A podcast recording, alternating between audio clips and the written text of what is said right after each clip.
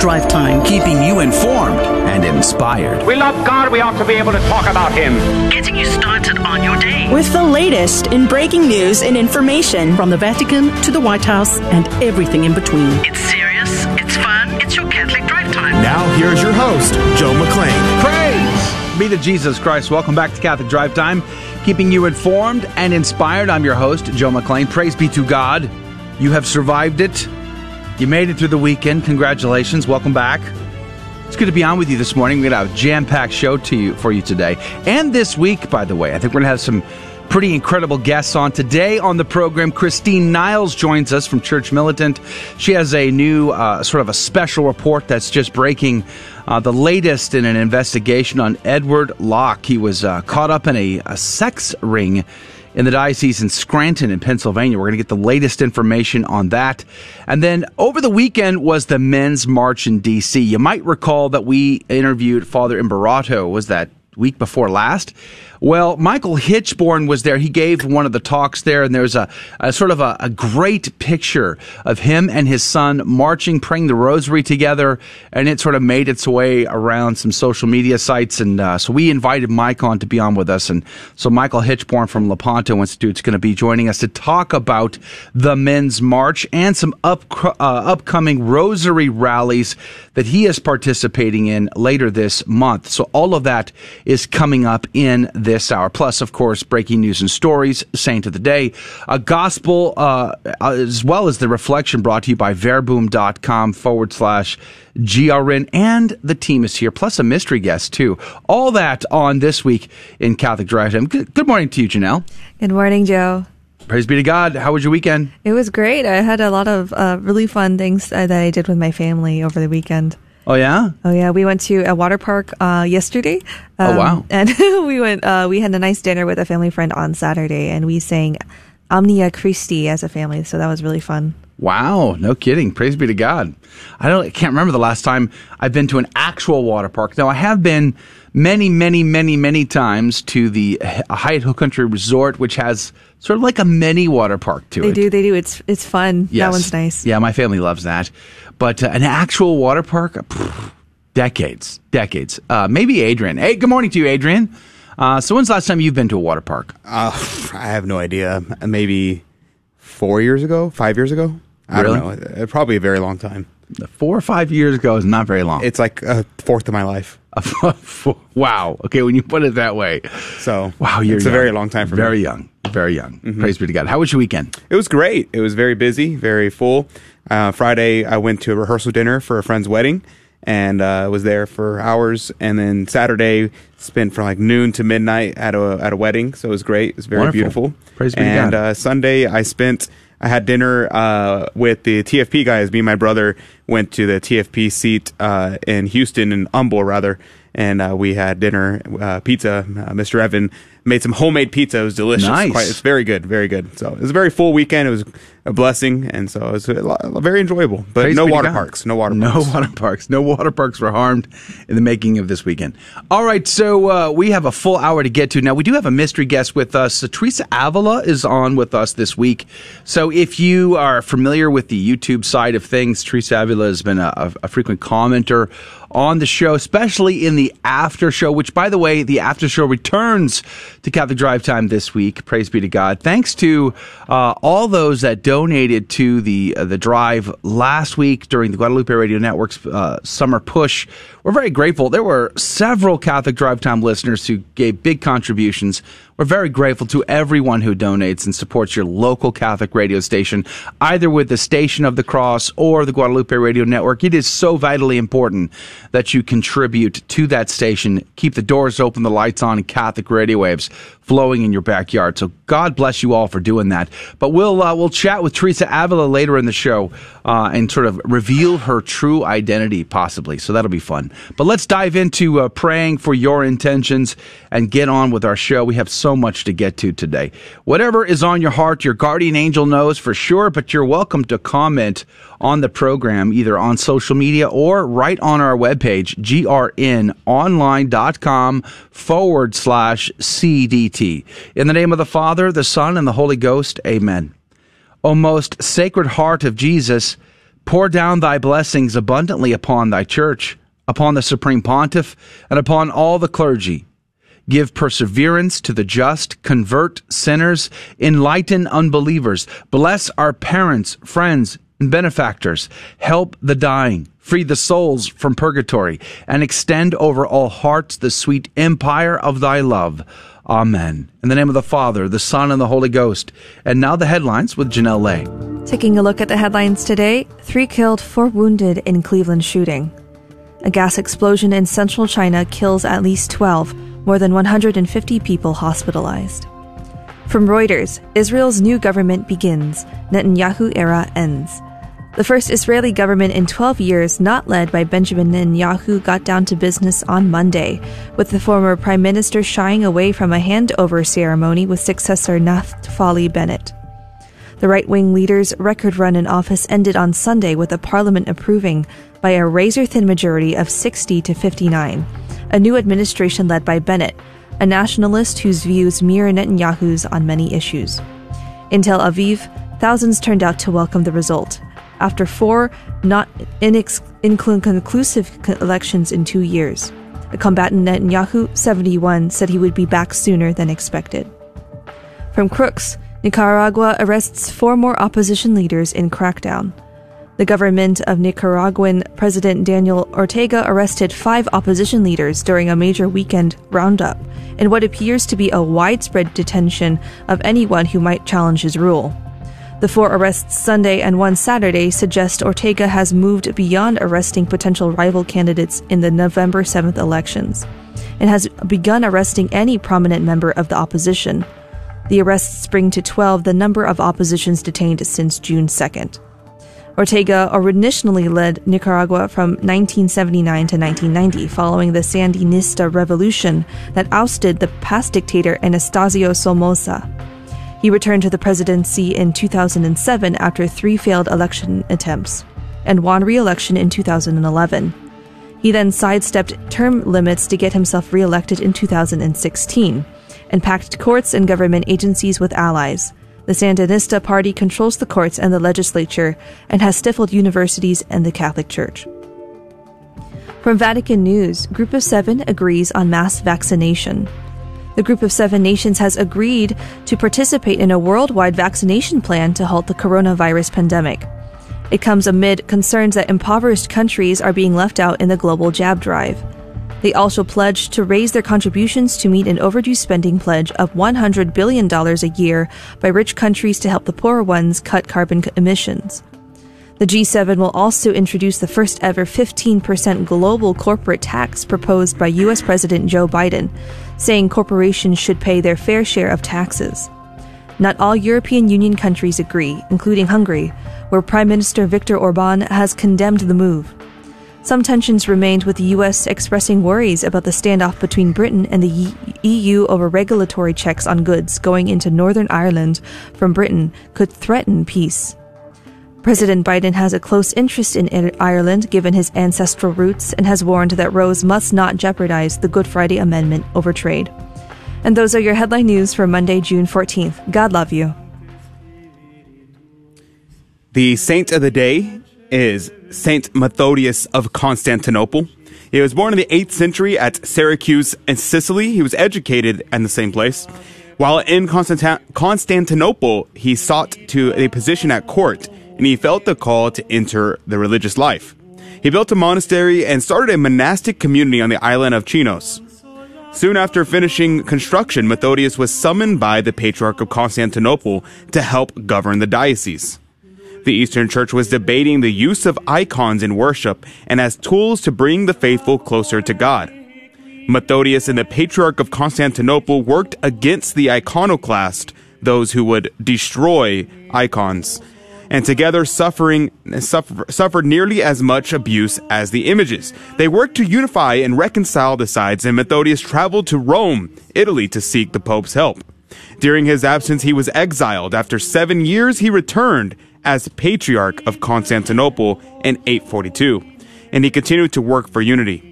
He died of natural causes in 847. Saint Methodius of Constantinople, pray for us. Praise be to Jesus in all things. The gospel today comes to us from uh, Matthew chapter 5, verses 38 through 42. Jesus said to his disciples, You have heard that it was said, An eye for an eye, and a tooth for a tooth. But I say to you, offer no resistance to one who is evil. When someone strikes you on the right cheek, turn the other one to him as well. If anyone wants to go to law with you over your tunic, hand him your cloak as well. Should anyone press you into service for one mile, go with him for two miles. Give to the one who asks of you, and do not turn your back on the one who wants to borrow. The Gospel of the Lord. Praise to you, Lord Jesus Christ. Um, the gospel reflection today is brought to us by verbum.com forward slash GRN. Verbum.com forward slash GRN. This incredible tool that allows us to dive deep fast into the commentary by looking at the early church fathers and, and incredible commentaries like the Ignatius Catholic Study Bible or Cornelius a Lapide or, or many others. Um, so verbum.com forward slash GRN. Thank you for your generous support of our program this morning. But uh, it's interesting because you see that essentially this passage is covering all the major topics of potential injustice against you. Uh, revenge being a big one, of course, uh, court of law where you might be sued and your possessions taken from you, or how about forced into labor for the state or or some other way, and then of course borrowing, people b- wanting to borrow from you. So there's these major categories that we see this particular passage broken up. But what was most interesting to me was the eye for an eye, which was the vengeance portion of this passage. Now, I think if you don't look very deep, if you don't look at what the early church was saying, you might have sort of a, uh, a sort of a surface level understanding of this. You know, Jesus said very clearly, you know, an eye for an eye and a tooth for a tooth. But I say to you, offer no resistance to one who is evil. And when you read that, like I have for many years, you might think, oh, well, that means that G- that that eye for an eye, a law of the Old Testament, must have been bad that an eye for an eye was not good. It was the God of the Old Testament, the God of vengeance, and now it's the God of mercy. Right? You can almost hear the tweeting birds and the sunshine in the background. But that's not the case at all. And when you look at the early church fathers, it becomes very clear that that is not at all the intention, that an eye for an eye was a completely justified law in the Old Testament. Here's what St. Gregory the Great said We ought to fear much more for the men who rob us than to be eager to save the inanimate things they take from us. Think about that for a second. We ought to fear much more for the, for the men who rob us than to be eager to save the inanimate things they take from us. The Ignatius Catholic Study Bible points out that Jesus forbids the misuse of Mosaic civil law to justify private vengeance. See, this is the key here. This is the key. Exodus 21 24 was meant to limit retribution. It was never an invitation to inflict punishment for personal injuries or extend personal vengeance beyond the injury suffered. So here's the bottom line an eye for an eye is perfectly fine, but the problem is we don't stop there, do we? If they cut us off in traffic, boy, we're going to take that up a notch or two, right? When we put when we take vengeance upon us, when we decide that it's our responsibility to ensure justice is had, well, we don't just take what was taken from us. We take that plus some more. And it's that plus some more that becomes sinful for us. And this is where the, the early church fathers really focus. Augustine goes on to say, since then he, sent, he sins who seeks an unmeasured vengeance but he does not sin who desires only a just one. He is therefore further from sin who seeks no retribution at all. You see, there's like a greater good. The greater good that Jesus is trying to communicate to us that the early church fathers clearly saw was that if we just avoid the vengeance at all, we avoid the near occasion of sin. Jerome would even say, Thus our Lord, by doing away with all retaliation, cuts off the beginnings of sin. So the law corrects faults, the gospel removes their occasion. It is better to allow that evil to happen to us and to offer it up as penance and suffering than it is to exact our pound of flesh. Amen? Don't go anywhere. Christine Niles from Church Militant is up next. We'll be right back. Howdy, this is Adrian Fonseca, producer of the Catholic Drive Time Show. Heard Monday through Friday, 6 a.m. Central and 7 a.m. Eastern, right here on the Guadalupe Radio Network. And I'm proud to tell you that Real Estate for Life is an underwriter of Catholic Drive Time. Real Estate for Life connects home buyers and sellers to real estate agents while supporting pro life organizations, offering their clients a faith based experience. They are online at realestateforlife.org. That's realestateforlife.org. God love you. Looking for a Catholic university where the greatest works of Western and Catholic tradition are the foundation for learning, all in an environment that is faithful to the magisterium? Recommended by the Cardinal Newman Society, the University of Dallas offers an exceptional liberal arts education, preserving the wisdom of the past while preparing students for world changing futures. Academically excellent, always faithful. Apply today at udallas.edu. GloryandShine.com, a generous underwriter of Catholic Drive Time. GloryandShine.com is a Catholic family owned company making a variety of personal care products ranging from lotions, soap bars, gift boxes, body mist, beard care, and more. At GloryandShine.com, they state their mission is to quote, craft every product with deep intention while holding a vision of sharing the gospel. They are good for the body, mind, and soul. Unquote. God love you, GloryandShine.com. Thank you again.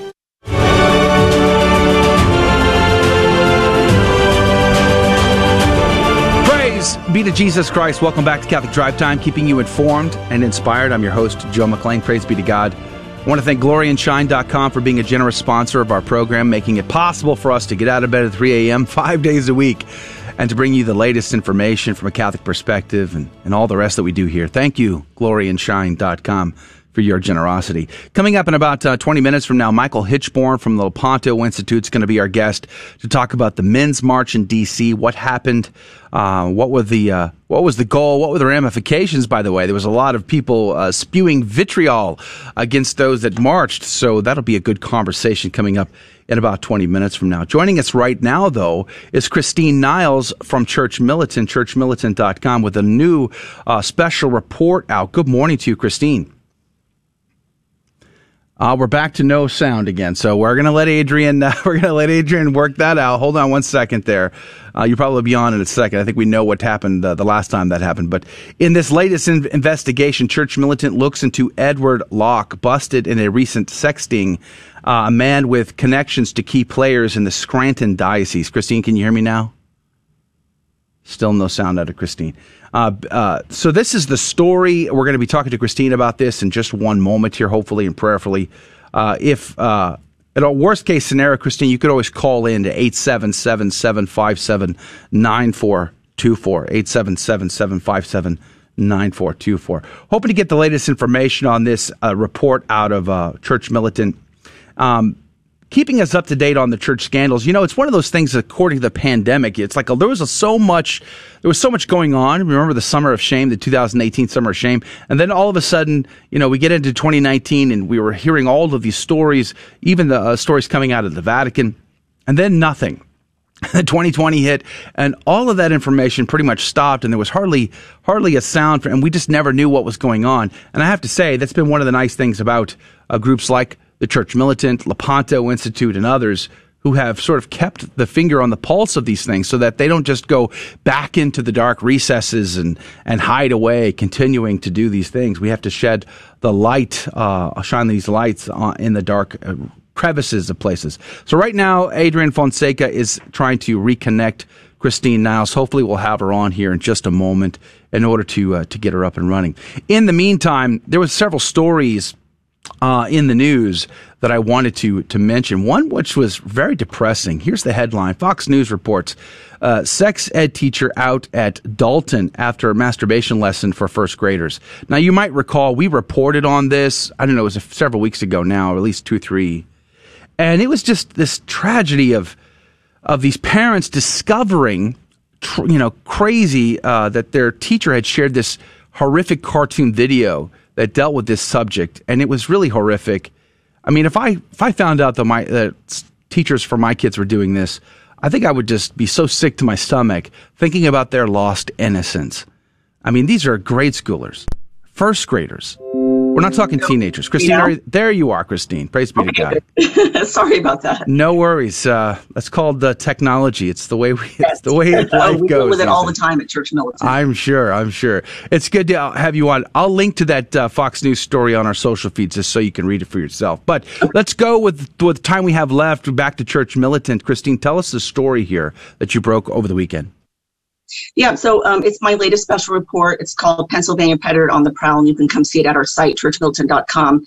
Something that I spent a few months on, but um, you know, it's it's a very um, involved story, but it kind of broke open because of an underage sex sting that took place back in January. There's a man there named Musa Harris. He's known as the Luzerne County Predator Catcher. And what he does is he is he's essentially a vigilante. He tries to catch pedophiles.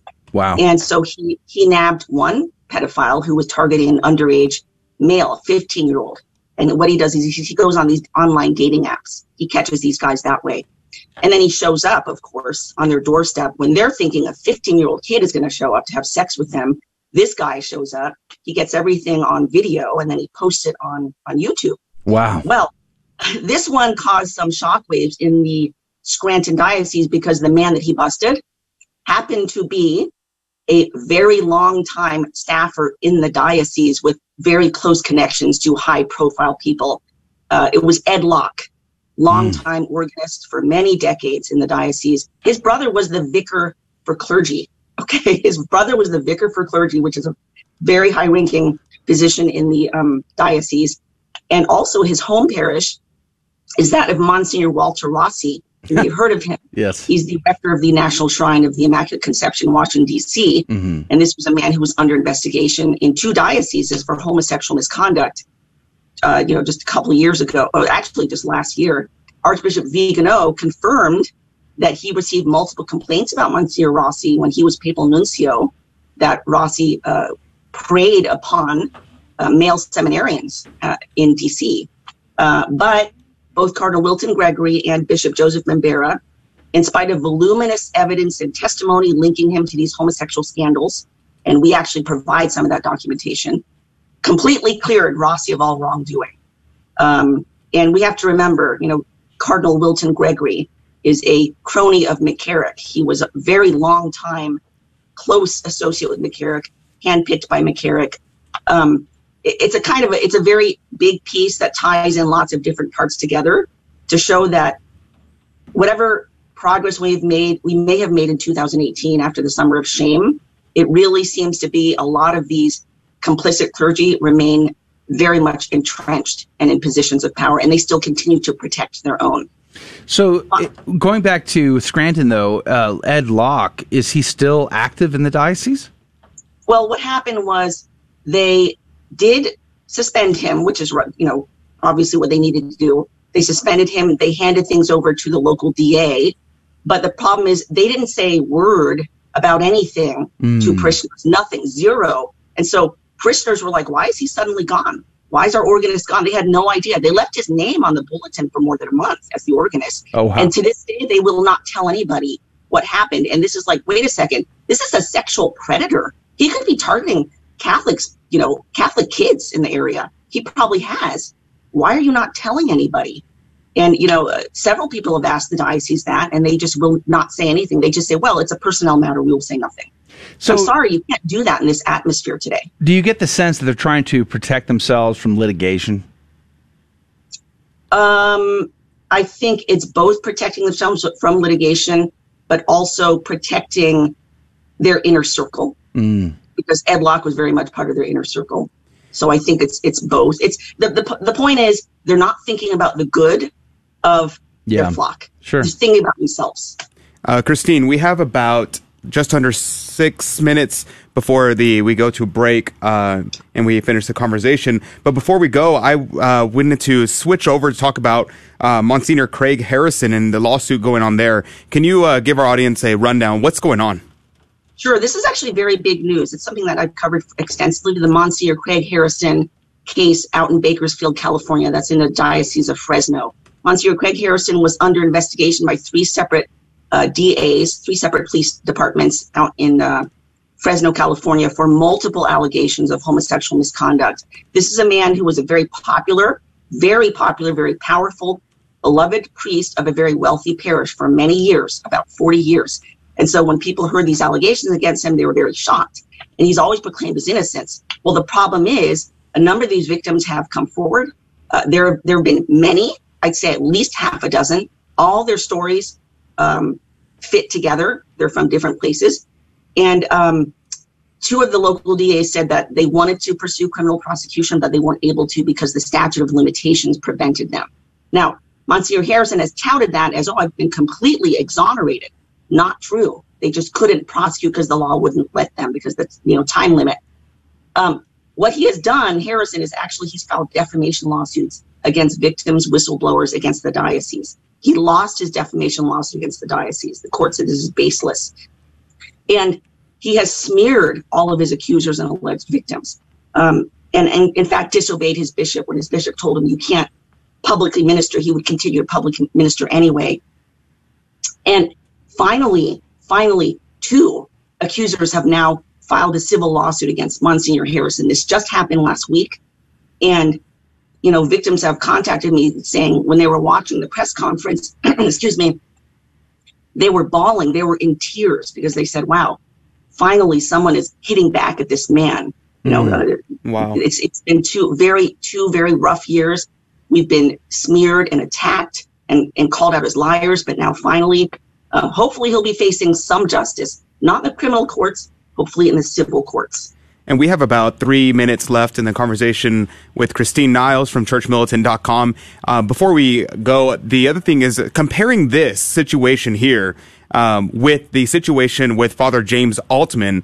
Uh, it seems kind of bizarre that Father James Altman is being attacked for being a faithful priest, uh, whereas others are able to get away essentially scot free, and they sh- everybody shouts disobedience to Father Altman, uh, but no one shouts disobedience to these other priests. Could you speak on that? Absolutely, that's very true. I mean, for instance, there's a good article recently. I can't. I think it's in Crisis called "The Tale of Two Father James." One compares the treatment of Father James Altman, who's a faithful priest. You know, granted, he's very, you know, you know, he speaks out pretty strongly. And then you got Father James Martin, and Father James Martin is welcomed in dioceses almost everywhere. Um, and the bishops don't seem to say anything about him, even though he is pushing homosexuality. That's his whole thing. He wants to normalize homosexuality.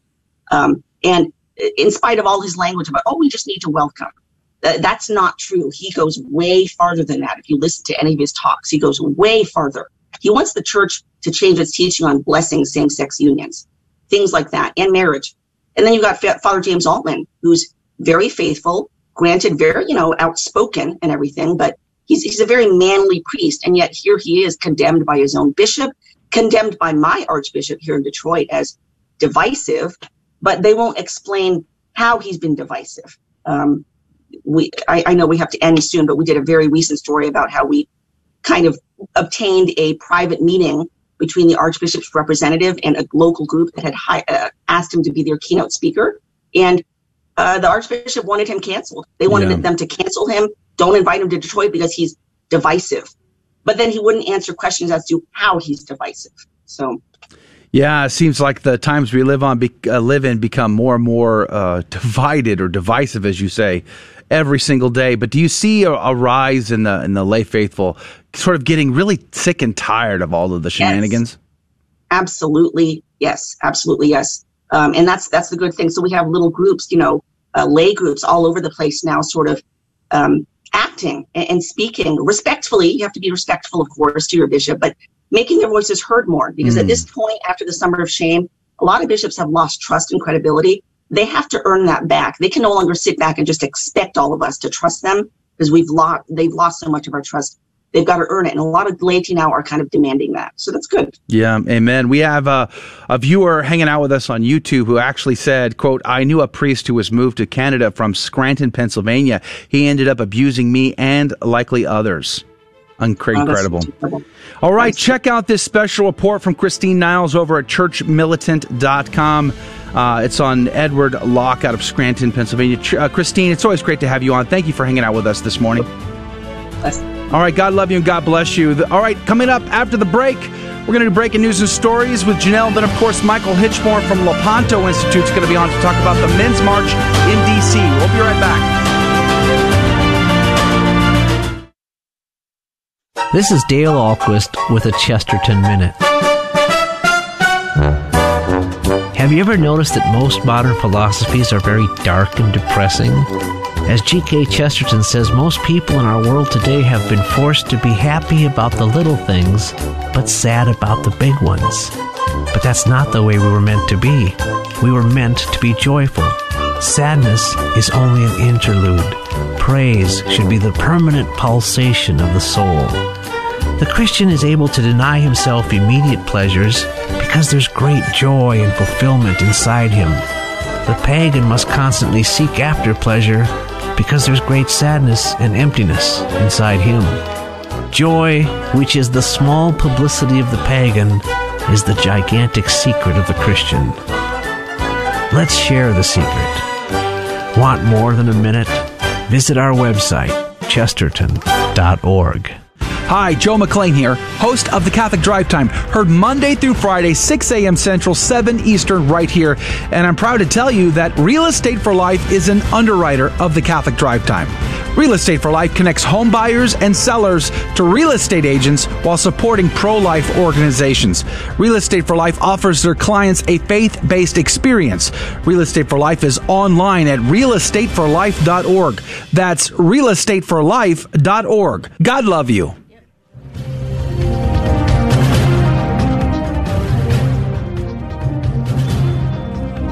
Welcome back to the Catholic Drive Time. I'm Janelle Lay, and here are your headline news. Judge dismisses vaccine mandate lawsuit by staff of Houston Hospital. Texas Border Patrol arrests over 100 illegal immigrants held in inhumane stash house. From Reuters, Philips recalls ventilators, sleep apnea machines due to health risks. Dutch medical equipment company Philips has recalled some breathing devices and ventilators because of a foam part that might degrade and become toxic, potentially causing cancer, it said on Monday. Foam used to dampen this machine's sound can degrade and emit small particles that irritate airways, the group said as it announced the recall. Gases released by the degrading foam may also be toxic or carry cancer risks. Philips chief executive Frans van Houten said the company was one of the largest makers of sleep apnea machines and ventilators. Between 3 million and 4 million would be targeted in the recall, he said. The Catholic News Agency says survey shows more Americans believe abortion is morally acceptable than morally wrong. According to a Gallup poll published on Thursday, 47% of people surveyed found abortion to be morally acceptable, the highest tally since the poll began in 2001.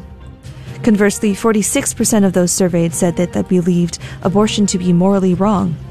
The survey was conducted from May 3rd to the 18th.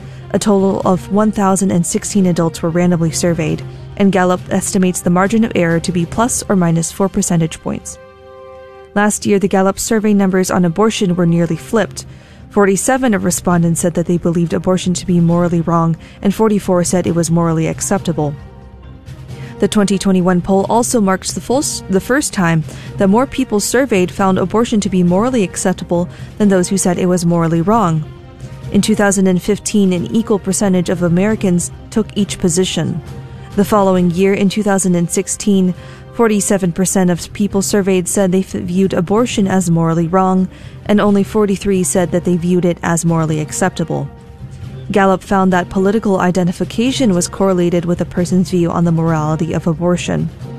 Only 26% of surveyed Republicans said that they viewed abortion as morally acceptable. Meanwhile, 51% of independents and 64% of Democrats said it was acceptable. While the poll found that more Americans found abortion to be morally acceptable than morally wrong, the poll also found that most Americans support restrictions on abortion. Per the poll, fewer than one third of American adults believed that abortion should be legal under any circumstances. A total of 65% of those surveyed supported at least some restrictions on abortion. A plurality of those, 33%, said they believed abortion should be legal in only a few circumstances. Younger people surveyed were more likely to trend to either extreme of the abortion position. The poll found that 41% of people between the ages of 18 and 34 believed that abortion should be legal in any circumstance, the highest of the three age groups. However, 20% of the same age group said they believed abortion should not be illegal legal in any circumstance, the same percentage as people aged 55 or older.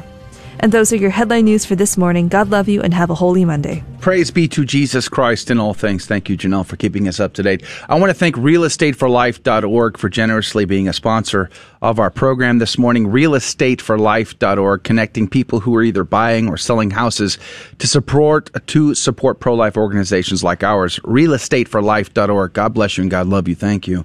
Uh, Michael Hichborn is joining our program right now from Zoom chat. He is the president of Lepanto Institute and he participated in the men's march in D.C. over the weekend. And we thought we'd get the latest on that and more. Good morning to you, Michael. Good morning, Joe. How are you doing? Praise be to God. I am alive, and that counts, doesn't it? Absolutely. yeah, keep the bar low enough, you uh, impress more people. That's what I say. But anyway, let's uh, let's jump into this men's march, this men's uh, rally in D.C. Now we did have Father Imbarrato on. Uh, I think it was week before last to sort of promote the event and talk about talk about it. But uh, you attended. You were one of the speakers. Tell us what was it like from your perspective. Well, I took my uh, my second oldest son, uh, Sebastian, who is now 13 years old. Uh, he so he joined me, and and we uh, he he wasn't really sure what to expect, and and he wasn't really sure he wanted to go, but uh, he was very happy that he went. He said, "I was really impressed by the fact that there were so many men there actually wearing suits, uh, being very somber, but also being very um, joyful in their approach to the fight against abortion." And uh, as we were uh, marching, it was it was um, it was almost a surreal experience. There were about three or four hundred people there, uh, men uh, marching uh, against abortion, and it was very quiet. It was it was the most peaceful protest you could possibly imagine, quite honestly, uh, as we processed from the the killing center all the way to where we went to speak. Now, what was interesting is that just before we got to where we were going to go to speak, uh, mm-hmm. uh, the Secret Service, five minutes beforehand, shut down the park where we were going to speak. They locked in our sound equipment and everything. Wow. Uh, yeah, five minutes beforehand. Oh, and then five minutes before we finished, oh, they, they just happened to open the park back up again. Imagine. I wonder if they have uh, friends in powerful places or not. I'm just curious. Hmm. You know, the Secret Service, uh, maybe, maybe. But uh, so we got to uh, we got to the, a street corner somewhere, and the police there were very happy to try and help us find a place to set up. Um, and they said, ah, you can just take over this intersection and go ahead and, and speak here. So we did. Somebody across the street actually had a great, a great big billboard sign that they were holding uh, that was, you know, very pro life, had a picture of a baby on it.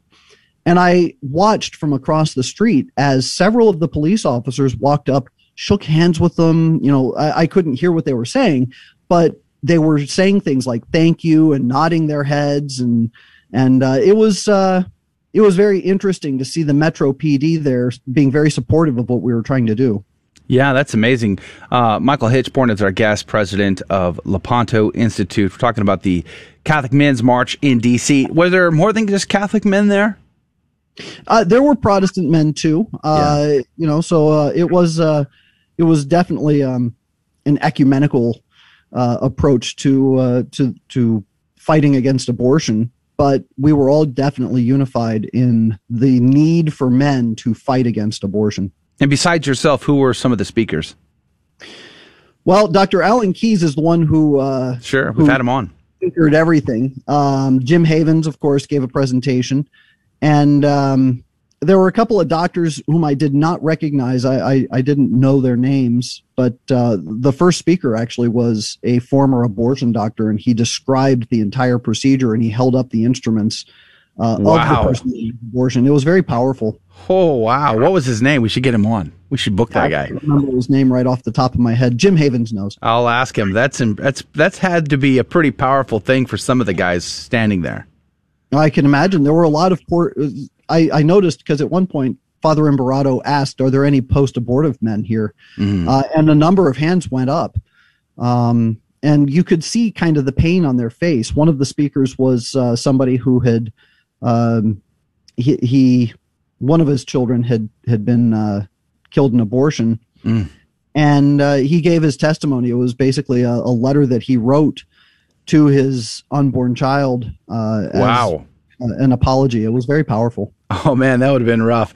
I am post abortive myself, so I can appreciate how difficult of a process that actually is.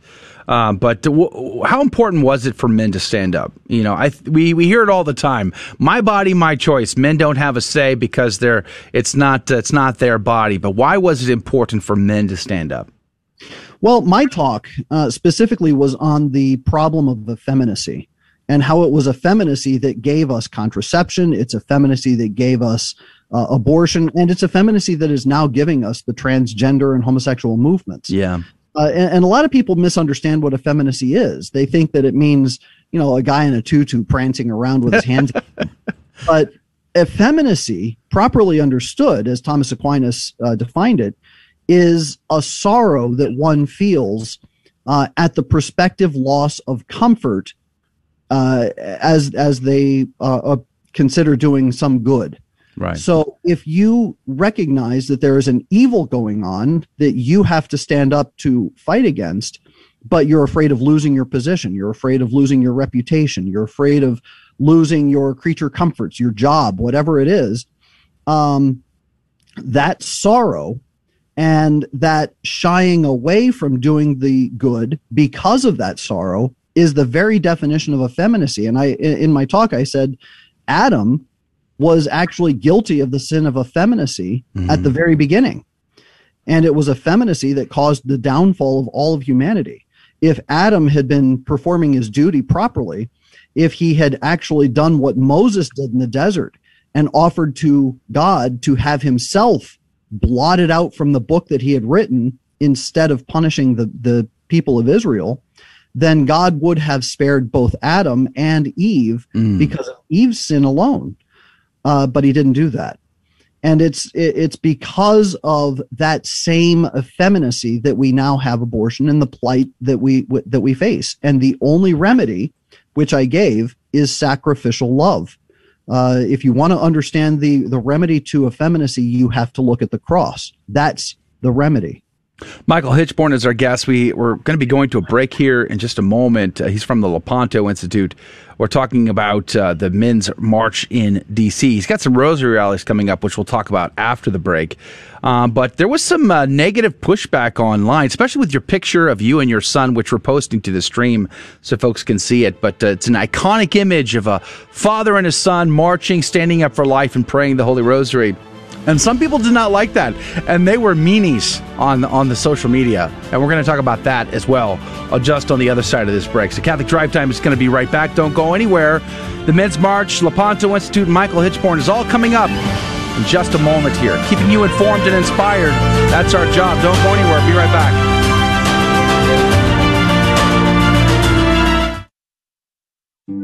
St. Paul tells us to pray always. Easy for him to say. One Minute Monk, Abbot Placid Solari of Belmont Abbey. But how are we to pray in the middle of a tense day at the office, while rushing to get the shopping done and get home, while picking up our kids and their friends for soccer? In his rule, St. Benedict has a suggestion for us. He took short Bible verses or other sayings such as, O God, come to my assistance. Lord, make haste to help me. Or, Lord, help. These short prayers are like darts, which are small and fly straight to their target. Since these prayers are short, we can pray them at any time with full intention. Thus, they too fly straight to God and reach their mark. For your free copy of the Rule of St. Benedict, visit oneminutemonk.com. O N E minutemonk.com. So open your Bible, perhaps to the Psalms, and find those darts you can use through the day, and you too can be like St. Paul and pray always. Howdy, this is Adrian Fonseca, producer of the Catholic Drive Time Show. Heard Monday through Friday, 6 a.m. Central and 7 a.m. Eastern, right here on the Guadalupe Radio Network. And I'm proud to tell you that Real Estate for Life is an underwriter of Catholic Drive Time. Real Estate for Life connects home buyers and sellers to real estate agents while supporting pro life organizations, offering their clients a faith based experience. They are online at realestateforlife.org. That's realestateforlife.org. God love you.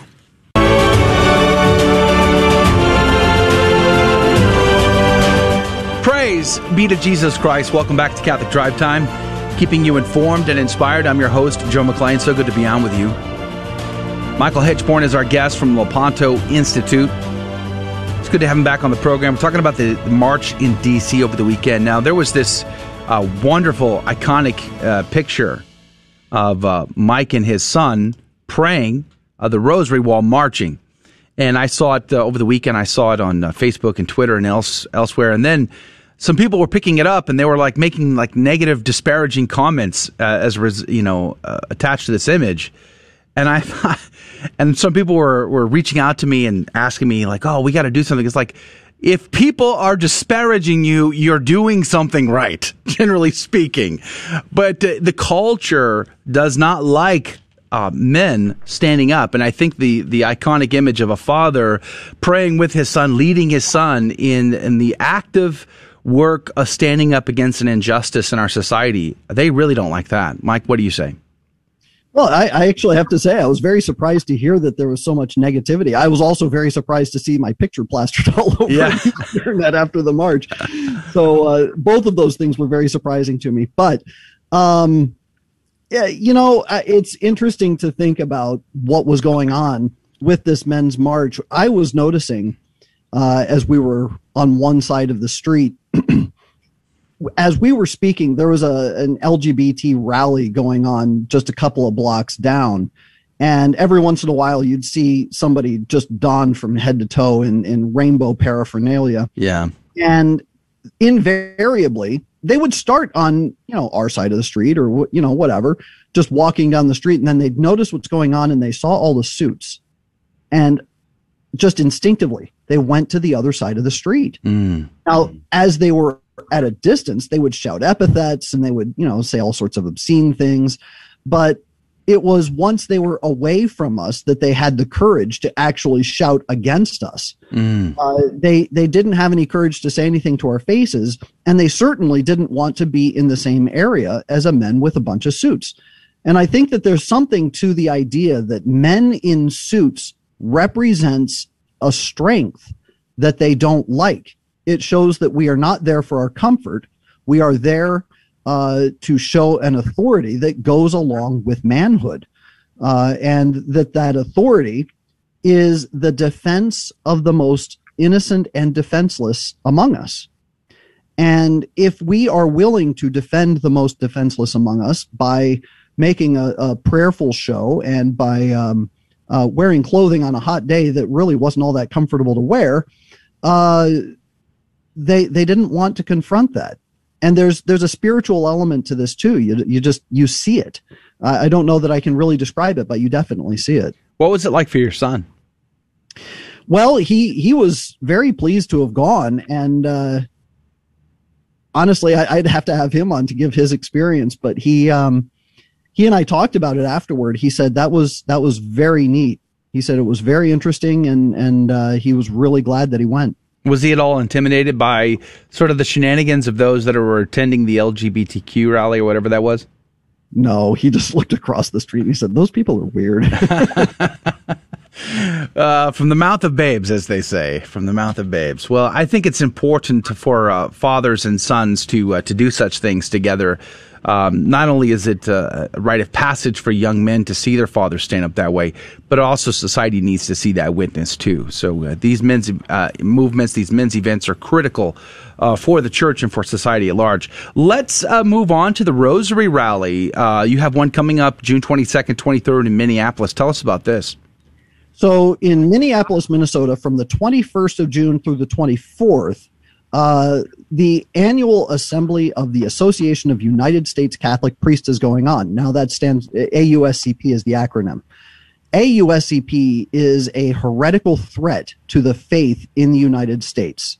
Uh, it's an association of priests that boasts about 1,500 priests and their members. They've got Episcopal support from Archbishop John Wester, from Cardinal Cupich, from Cardinal uh, Wilton Gregory. Um, they've had uh, Archbishop uh, Carlson. They've had Bishop uh, McElroy. Uh, they have a long list of Episcopal support. But what they're doing is they're promoting women's ordination. They're promoting homosexuality in the priesthood. They're promoting an embrace of active homosexual lifestyles within the Catholic Church, in, including the blessing of homosexual unions. And one of the things that they've been pushing recently is for legislation that would force Catholic adoption agencies to provide children to LGBT and cha- uh, transgendered couples. Uh, so this organization is extremely dangerous to the faith. Uh, so in response, what we're doing is we're gathering in the uh, in front of the hotel where they're meeting uh, on the 22nd and 23rd of this month uh, to hold a rosary rally of reparation for the heresies that are being spread by this organization. Michael Hichborn is our guest. He's with the Lepanto Institute and uh, Lepanto Institute. Uh, no, forgive me. Lepantoin.org is the website. Lepantoin.org. Um, is this open to everyone? Can can anyone come to this Rosary Rally? Absolutely. We're we're inviting anybody in the area to please come join us. Um, we are going to have Father Altman with us to uh, to lead us in the Rosary. Uh, so it's uh, it's going to be a very very good uh, response to the AUSCP. They know who I am, so they're almost expecting me to show up with a group of people to to pray the Rosary and, and to counter what they're trying to accomplish. You know, earlier we were talking to Christine Niles, and as much as these topics are not fun to talk about, like who wants to wake up and talk about the the, the uh, sort of the the dirty laundry of our church um, at the same time, it's so necessary because for so long, it's like mm, these things were not talked about, and they kind of just got away with so much. Do you think they're surprised to see more and more faithful stand up and sort of just really kind of tired of it all?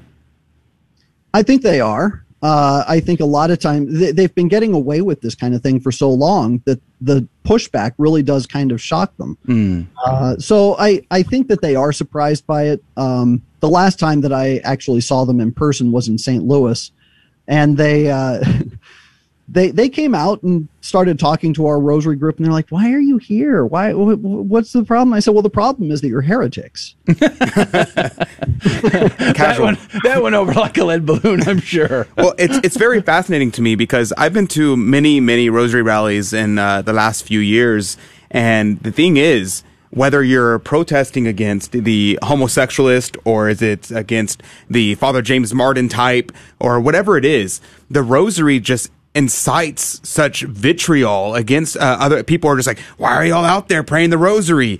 Um, and people get very very upset as if you are attacking them which i guess in a sense you are because the rosary is a weapon. Uh, people accuse you of weaponizing the rosary and it's like well i didn't weaponize the rosary. Our lady did that.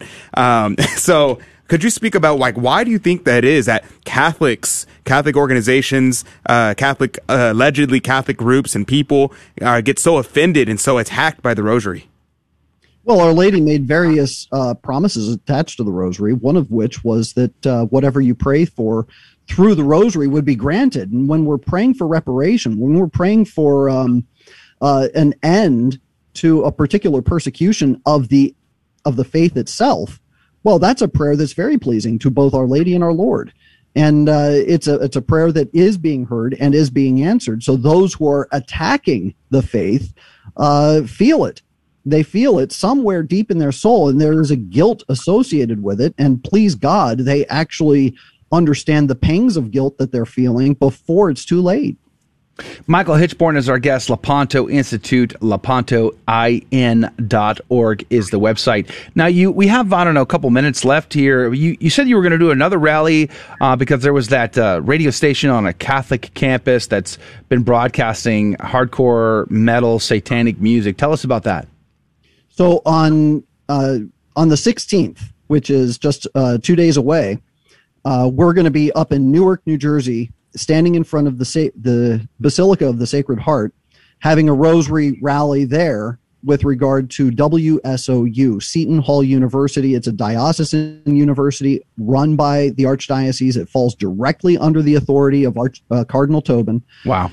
Uh, and they're broadcasting death metal music. We're talking music that glorifies uh, the gory, grotesque murder, violent murder of women and children uh, satanic sacrifices. I've listened to the lyrics. I, have read the lyrics, Ugh. and it's vitriolic. It is absolutely horrific what they're broadcasting. Why would they do this? They're Catholic. Uh, that's a good question, and I think a lot of it has to do with the fact that uh, they started their broadcasts right about the same time that Cardinal McCarrick uh, took over as the Archbishop of Newark, mm. New Jersey. And if you understand homosexual homosexuality properly, you would know that homosex where you find homosexuality, you also find the occult. So this these broadcasts, this perpetual broadcast of what they call music, is really a broadcast of demonic prayers, uh, and so it does cause kind of a, an open portal of demonic activity in that area. Now, are so, they are they suggesting that well, there's students, it's a student run radio station, so the students get to choose the music? Is that their line? That's basically their line. Uh, but they also claim that the music being broadcast is in line with Catholic values and in line with wow. yeah, I know it's, it's very bold. uh, they uh, they have no shame anymore. No. They they just throw wow. it out there and hope it sticks. It's it's quite. Uh, I was talking to a friend of mine yesterday, and he was saying how at his Catholic uh, school they were having. Um, the the teachers were saying we don't we were going to reject bias and we want to we make sure we only treat the facts so don't talk about anything and here's the curriculum and it's pushing leftism Mm-hmm, of course. Well, you know what's really funny is that the the defenders of this radio station, WSOU's uh, program managers, and the university itself actually claim that the music that comes out of WSOU is more family values friendly than the pop music that you hear on your popular radio station. well, then that's also equally horrible if that's the case. If that's true, then both ought to be totally done away with.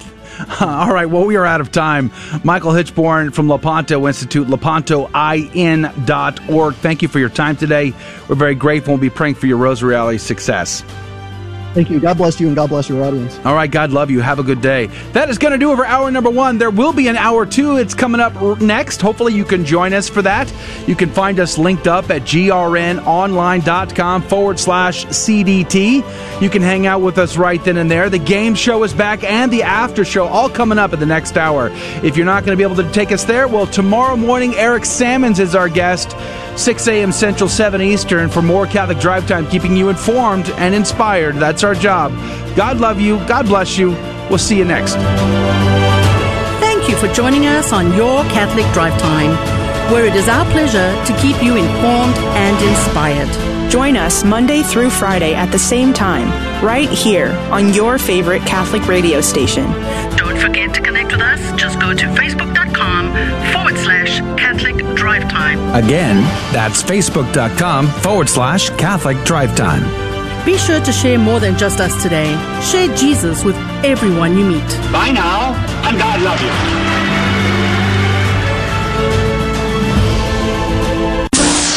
How should I respond to someone who wants to know if I've been saved or born again? Answer with a resounding yes. Tell them that it is through baptism that you are saved, just as the Bible says in 1 Peter 3:20, and that it is through baptism, water and the spirit, that you were born again, just as the Bible says in John 3 verse 5. Many Protestants believe that they are saved by making a single act of faith at a single point in time in their lives. Nowhere does scripture say such a thing. Catholics believe that salvation is a process which begins with our baptism and continues through throughout our lifetimes, just as the Bible teaches us. Many places in Scripture talk about how one is saved, but not one of them says we are saved by one act of faith at just one point in time. Again, 1 Peter 3.20 says that we are saved by baptism. Hebrews 12.14 says that we will not see the Lord unless we are holy, and that we must strive for this holiness. Matthew 6, verses 14 and 15, it says we must forgive others or we will not be forgiven. Can you attain salvation if God hasn't forgiven you? No. So our forgiving others is necessary for our salvation.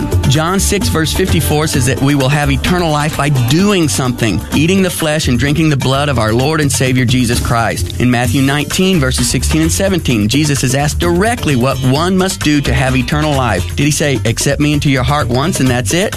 No. Jesus said to keep the commandments and you will have life. Yes, as Catholics we are born again, and as Catholics we believe that we were saved, as Paul says in Romans 8:24, that we are being saved, as Paul says in 1 Corinthians 1:18, and that we will be saved, as Paul says in Romans 5 verses 9 and 10, provided we persevere and keep our eyes on the prize. Salvation is a process, just as Catholics believe and just as the Bible clearly teaches. a beacon of truth in a troubled world. This is the Guadalupe Radio Network, radio for your soul.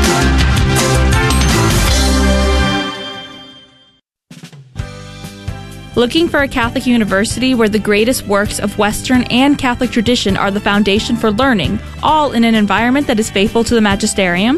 Recommended by the Cardinal Newman Society, the University of Dallas offers an exceptional liberal arts education, preserving the wisdom of the past while preparing students for world changing futures. Academically excellent, always faithful. Apply today at udallas.edu.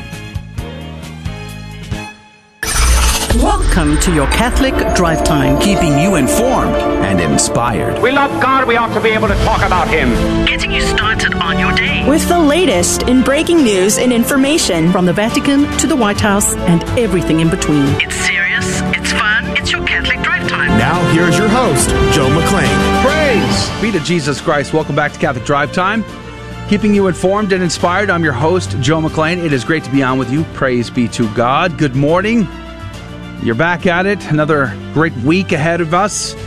Hopefully everything goes well for you at work or life or family or school or whatever whatever's on your agenda this week. We're going to be praying for that intention here in just a few moments. We just wrapped up some good conversation last hour. Difficult conversation to say the least. It is difficult uh, dealing with the issues that we have to deal with, but nonetheless, we do. Christine Niles was our guest last hour. So was Michael Hichborn from Lepanto Institute. We're going to be posting both of those conversations to our YouTube and Rumble and Facebook pages, all of that later today. You can always find them linked up on our website, grnonline.com forward slash CDT. But good news, bad news. Uh, Adrian Janelle, good morning to you. Good, Good news, bad news. Bad news? Good news. Okay, we I thought we went we went over this last week. Okay. Yes, we did. You have to commit. Okay. You got to commit. You want either good or bad.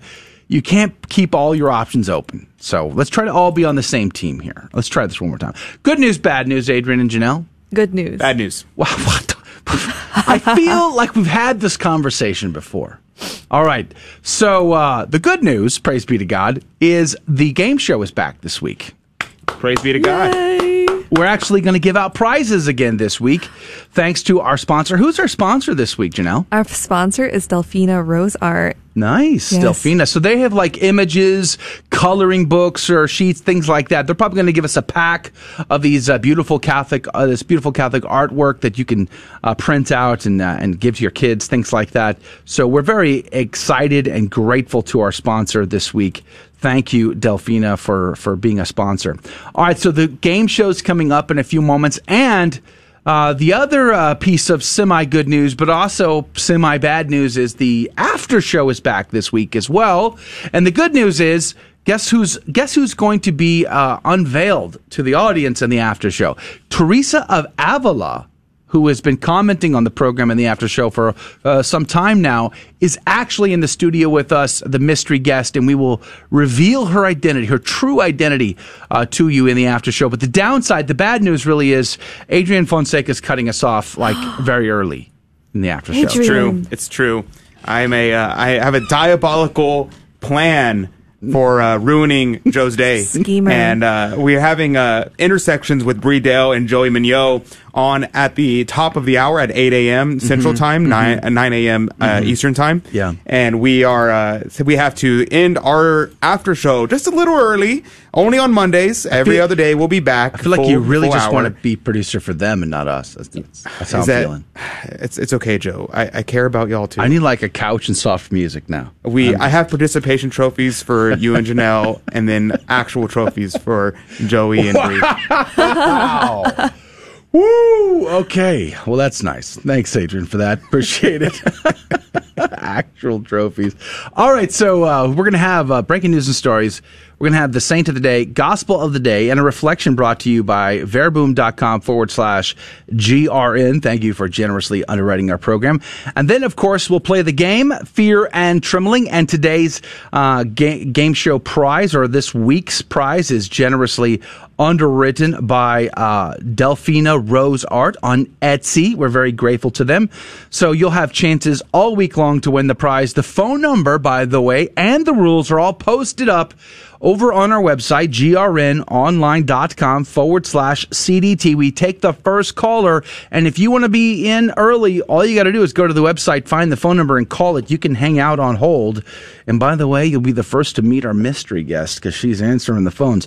grnonline.com forward slash CDT. But I'll give out the phone number here in just a little while. All right, so let's pray for your intentions as well as our own and for the conversion of sinners all over the world. In the name of the Father, the Son, and the Holy Ghost. Amen. O most sacred heart of Jesus, pour down thy blessings abundantly upon thy church, upon the supreme pontiff, and upon all the clergy. Give perseverance to the just, convert sinners, enlighten unbelievers, bless our parents, friends, and benefactors help the dying, free the souls from purgatory, and extend over all hearts the sweet empire of thy love. Amen. In the name of the Father, the Son, and the Holy Ghost. Amen. And now the headlines with Janelle Lay. Patrick Kelly installed as new Supreme Knight of the Knights of Columbus. The Catholic News Agency reports Poland is consecrated to the Sacred Heart of Jesus. Poland was consecrated Friday to the Sacred Heart of Jesus. The act of consecration took place at the Basilica of the Sacred Heart of Jesus in Krakow, southern Poland, on June 11th, the 100th anniversary of a previous national consecration at the same location. Archbishop Stanisław Gądecki, the president of the Polish Catholic Bishops' Conference, renewed the consecration as he celebrated Mass at the Basilica on the Feast of the Sacred Heart. The Mass was attended by Poland's bishops gathered in the Archdiocese of Krakow for the 389th plenary session of the Bishops' Conference. Poland's Catholic bishops decided unanimously on June 11th to abolish the dispensation from attending Mass on Sundays and holy days. The bishops attending their plenary meeting in Kalwaria Zebrzydowska, southern Poland, announced that the dispensation would be lifted simultaneously in all dioceses on June 20th. Vatican News reports on COVID 19. Caritas Internationalis launches appeal for India as cases rise. The COVID 19 pandemic in India continues unabated, with 29 million infections reported so far. The country on Thursday recorded the world's highest number of deaths from the di- disease in a single day, reaching the dramatic figure of almost 360,000. For this reason, Caritas Internationalis released the touching testimony of Jacob, a staff member at the Diocesan Caritas of Dindigul in the state of Tamil Nadu. In a short video, the man talks about the dramatic situation facing the local population, while in the background there are images of sick people being treated in particularly difficult conditions. Despite the situation, however, a strong sense of hope emerges from the video because it underlines Caritas's commitment to helping the local population. The Secretary General recalls that in India, the charitable organization launched an immediate humanitarian response to the pandemic, and thanks to the support of thousands of benefactors, it was possible to set up 28 first level treatment centers and 58 second level centers, where 2,384 patients were helped by the Caritas medical assistants. As well as these assistants, there are also volunteers known as COVID Samaritans, who support the needy by offering medical care, oxygen support, convalescence aid, and comfort to lonely people. Caritas Internationalis wants to keep its promise to be in solidarity with the most affected and all people in need, concludes the Secretary General, launching an appeal for donations that gives hope to those who struggle against COVID and its social consequences. And those are your headline news for this morning. God love you and have a good Monday. The saint of the day is Saint Methodius of Constantinople. The he was born on the in the 8th century at Syracuse in Sicily. He was educated in the same place while in Constantinople he sought a position at court. He felt the call to enter the religious life. He built a monastery and started a monastic community on the island of Chios. Soon after finishing construction, Methodius was summoned by the Patriarch of Constantinople to help govern the diocese. The Eastern Church was debating the use of icons in worship and as tools to bring the faithful closer to God. Methodius and the Patriarch of Constantinople worked against the iconoclast, those who would wish to destroy icons, and together suffer nearly as much abuse as the images themselves. They worked to unify and reconcile the sides. Methodius traveled to Rome, Italy to seek the Pope's help. During his absence, he was exiled After seven years, he returned as Patriarch of Constantinople in 842 and continued to work for unity. He died in 847 of natural causes. Saint Methodius of Constantinople, pray for us. Praise be to God in all things. The gospel today comes to us from Matthew chapter 5, verses 38 through 42. Jesus said to his disciples, You have heard that it was said, An eye for an eye, and a tooth for a tooth. But I say to you, offer no resistance to one who is evil. When someone strikes you on the right cheek, turn the other one to him as well. If anyone wants to go to law with you over your tunic, hand him your cloak as well. Should anyone press you into service for one mile, go with him for two miles. Give to the one who asks of you, and do not turn your back on the one who wants to borrow. The Gospel of the Lord. Amen. Praise to you, Lord Jesus Christ. You know, uh, the Ignatius uh, Catholic Study Bible that I use all the time, I really love it, by the way, says Jesus calls for ungrudging generosity beyond the required call of duty. Jesus calls for ungrudging generosity beyond the required call of duty. I think that pretty much sums up the entire, all the categories of revenge, court of law, forced labor, and borrowing.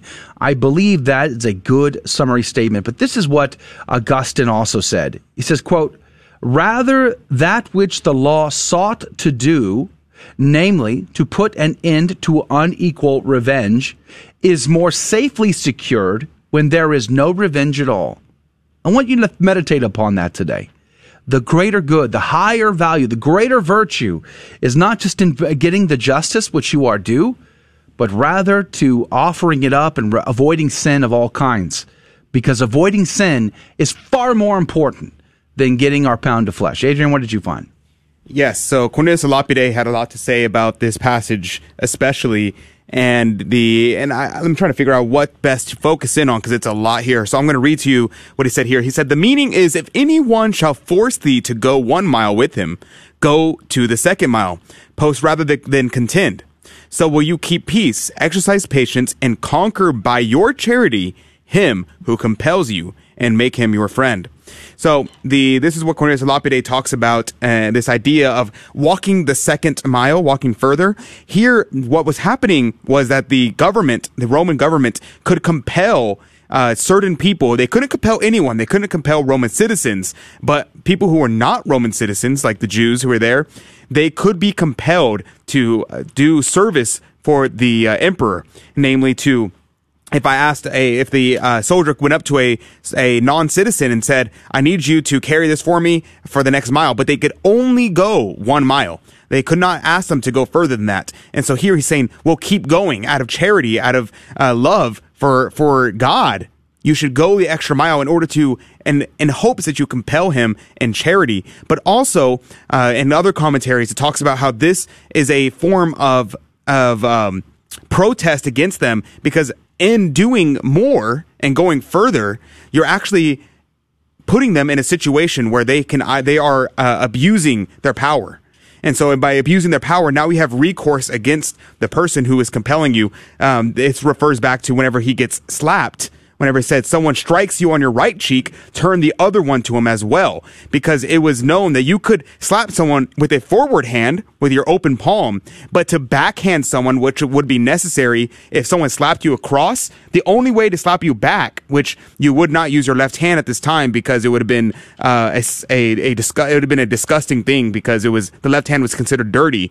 And so if, if they wanted to slap you again, they would have to backhand you across. And in backhanding someone was an extreme sign of disrespect, and they can actually be prosecuted and they could get in trouble for backhanding you. So turning the other cheek was also considered a sign of rebellion against the authority without uh, a non-violent uh, rebellion against the authority. So that's uh, one of the explanations for this passage. Uh, though there is a there's a lot to say about this passage, but I think I'll leave it at that for today. For today.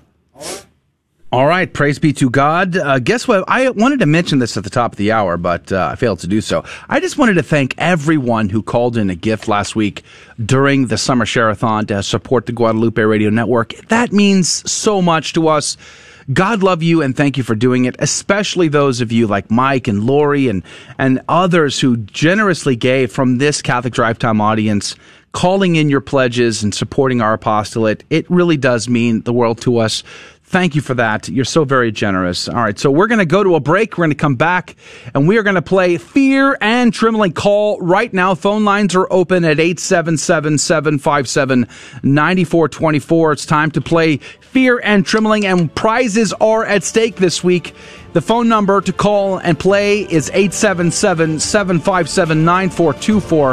877 757 9424. Call right now. You don't even need to know the answers to win. 877 757 9424. 877 757 9424. We'll be right back.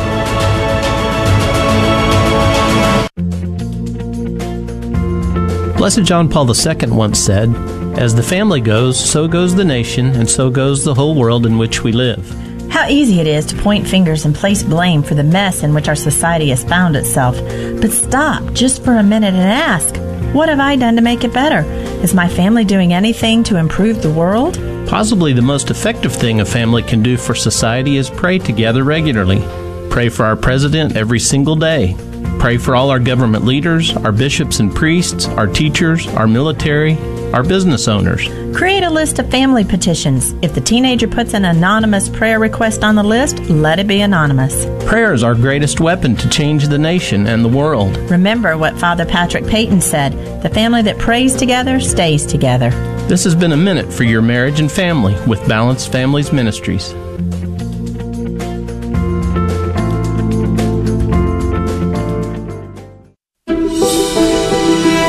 So many of us carry such heavy burdens. She's having a relationship with George. It's disgusting. It's dis- Deep within, we struggle because sin separates us from God. But thanks to the grace of confession, God compassionately listens, forgives, and sets us free. So if it's been a while since you've been to confession or Mass, come home and experience a fresh start. Visit CatholicsComeHome.org. Having trouble with your car radio? No worries. The Guadalupe Radio Network has just released our new version of our app. With the app, you can get a crystal clear connection of your local station no matter where you are. You can also listen to podcasts of past shows and find more ways to connect with us. Getting the new app is easy. Just search the App Store on your phone for the Guadalupe Radio Network and either download it or if you already have it, choose the update option. Happy listening. Welcome to another round of Fear and Trembling, the Catholic trivia game show that helps you work out your salvation by the seat of your pants. It's a 50 50 chance, and prizes are involved. Avoid the weeping and gnashing of teeth. Call now to take your shot 877 757 9424. And now, your host, Joe McClane. Praise be to Jesus Christ. Welcome back to Catholic Drive Time and Fear and Trembling. The phone lines are wide open. It is your time to call, play the game. Prizes are involved and you don't even need to know the answers to win. That phone number is 877-757-9424. 877-757-9424. Call right now and uh, you'll get to be our contestant and you could win some cool prizes thanks to our sponsor this week. 877-757-9424 is the phone number. So while we're waiting for that phone to uh, light up and call that call to come in, let me tell you how the game is played because we have a secret and hidden agenda on this uh, particular segment of the show. So do me a favor and don't share this information with anybody. Okay, just keep it between us. But uh, we like to do a few things on the program. We like to teach a little bit about the faith. So you tend to learn something you probably did not know before. And then, of course, we like to give out prizes, and that makes it fun for everybody involved. But of course, we like to have a good time in the process, and our callers tend to be a lot of fun. That phone number is 877 757 9424. 877 757 9424. But speaking of prizes, Janelle, who's the sponsor this week? The pri- sponsor for this week is Delphina Rose Art. They sell Catholic art and coloring pages. Catholic art and coloring pages. Uh, this is actually a lot of fun because as homeschooling family, we kind of kind of do this all the time. My wife is always looking for this type of thing, and uh, our sponsor this week has been very generous to us to uh, to have this beautiful art, and some of it's uh, colored, some of it's actually like the outline, so you can download it, you can print it, and have your kids color it in. And uh, I'm sure Delphine is going to give us a beautiful pack of all of this. Their Etsy shop is etsy.com forward slash shop forward slash Delphina Rose Art. And again, thank you. Thank you very much for being a sponsor. All right, let's go to the phones. We did get several calls in. Praise be to God. Thank you all for calling, helping us to bring back the game show this week. And there'll be more opportunities starting tomorrow. So if you don't get on today, call back tomorrow. Let's go to Anna. Good morning to you. Hi, good morning. Praise be to God, Anna. We're glad to talk to you and have you on the program today. Where are you calling from?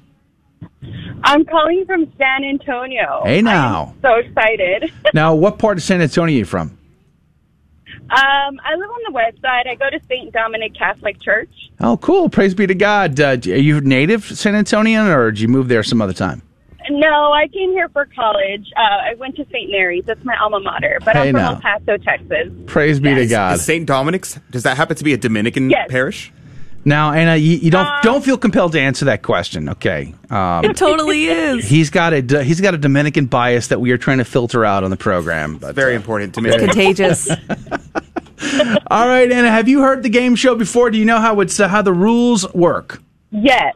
So you you're aware then. Yes. I'm my attorney uh, compels me to make sure that you understand that Janelle and uh, Adrian can be pretty shady tree, and they might try to fool you. Okay. I, however, am your advocate, and I'm the only one on your side. I think you you do realize that, right? No, she's not. Yes. She's not biting. She feels very like I don't know. All right, let's play. It's going to be fun. It's going to be easy, and I'm pretty sure it's all easy question Monday. Janelle, we will start with you. Are you ready? I'm ready. Are you sure? Yes, throw it at me. Are you sure? Yes, I'm ready. Janelle, to feed the hungry is one of which kind of works of mercy? Hmm. Can you repeat that again, please? To feed the hungry is which kind of works of mercy? That would be the Beatitudes. The Beatitudes. Yes, sir. The Beatitudes. Uh, that's the kind of work of mercy? Yes. You sure? There's lots of mercy in them. Okay. Oh, okay. All right. Adrian, can you tell me to feed the hungry is which kind of work of mercy? Uh, yes, that would be the corporal works of mercy. The corporal works of mercy, as, a par- as opposed to the sergeant works of mercy. As opposed to the Beatitudes. As, op- as opposed to the Beatitudes. Adrian is on the hook for the corporal works of mercy, and um, uh, Miss Janelle is on the hook for the Beatitudes works of mercy. I suppose. Uh, 15 seconds on the clock. Who's right? Who's wrong? Anna, what say you? I'm going to go with Adrian, the corporal works of mercy. Survey says. Yes, of course. The Beatitudes. Janelle. How do you sleep at night with that conscience of yours? I don't. You know, uh, the only thing I could think about was about feeding the hungry with my kids. I mean, good grief. It's like uh, backing up the truck. I think uh, I think Every Joe should be meal. compelled to do a corporal work of mercy right now. I'm think I'm so? very hungry. You're very hungry. I'm very hungry. Well, I have food in the kitchen. There you go. All right. Aw. Congratulations, Anna. You are the first contestant in the Coffee Cup of Divine Providence this week. That's got to feel pretty good. Yes, it does. Praise be to God. Praise be I'm to so God. excited. Um, all right. So, next question. Again, I'm going to say it. It's all easy question Monday, and uh, we're going to go to Adrian this time, but uh, we'll have Uh-oh. to keep a careful ear out for the guy. Adrian, can you tell me what was the very last book of the Old Testament? Yes, the very last book of the Old Testament. Hmm. You know, I'm gonna go with Second Maccabees. Second Maccabees. Second Maccabees. Not the first Maccabees. Okay. the second Second one. Maccabees. Not the first one? Yeah, right. The second, Ma- the first Maccabees would be before the second Maccabees. True story. Hashtag true Mhm. story. Let's go with uh, see Very what. Janelle has to say here.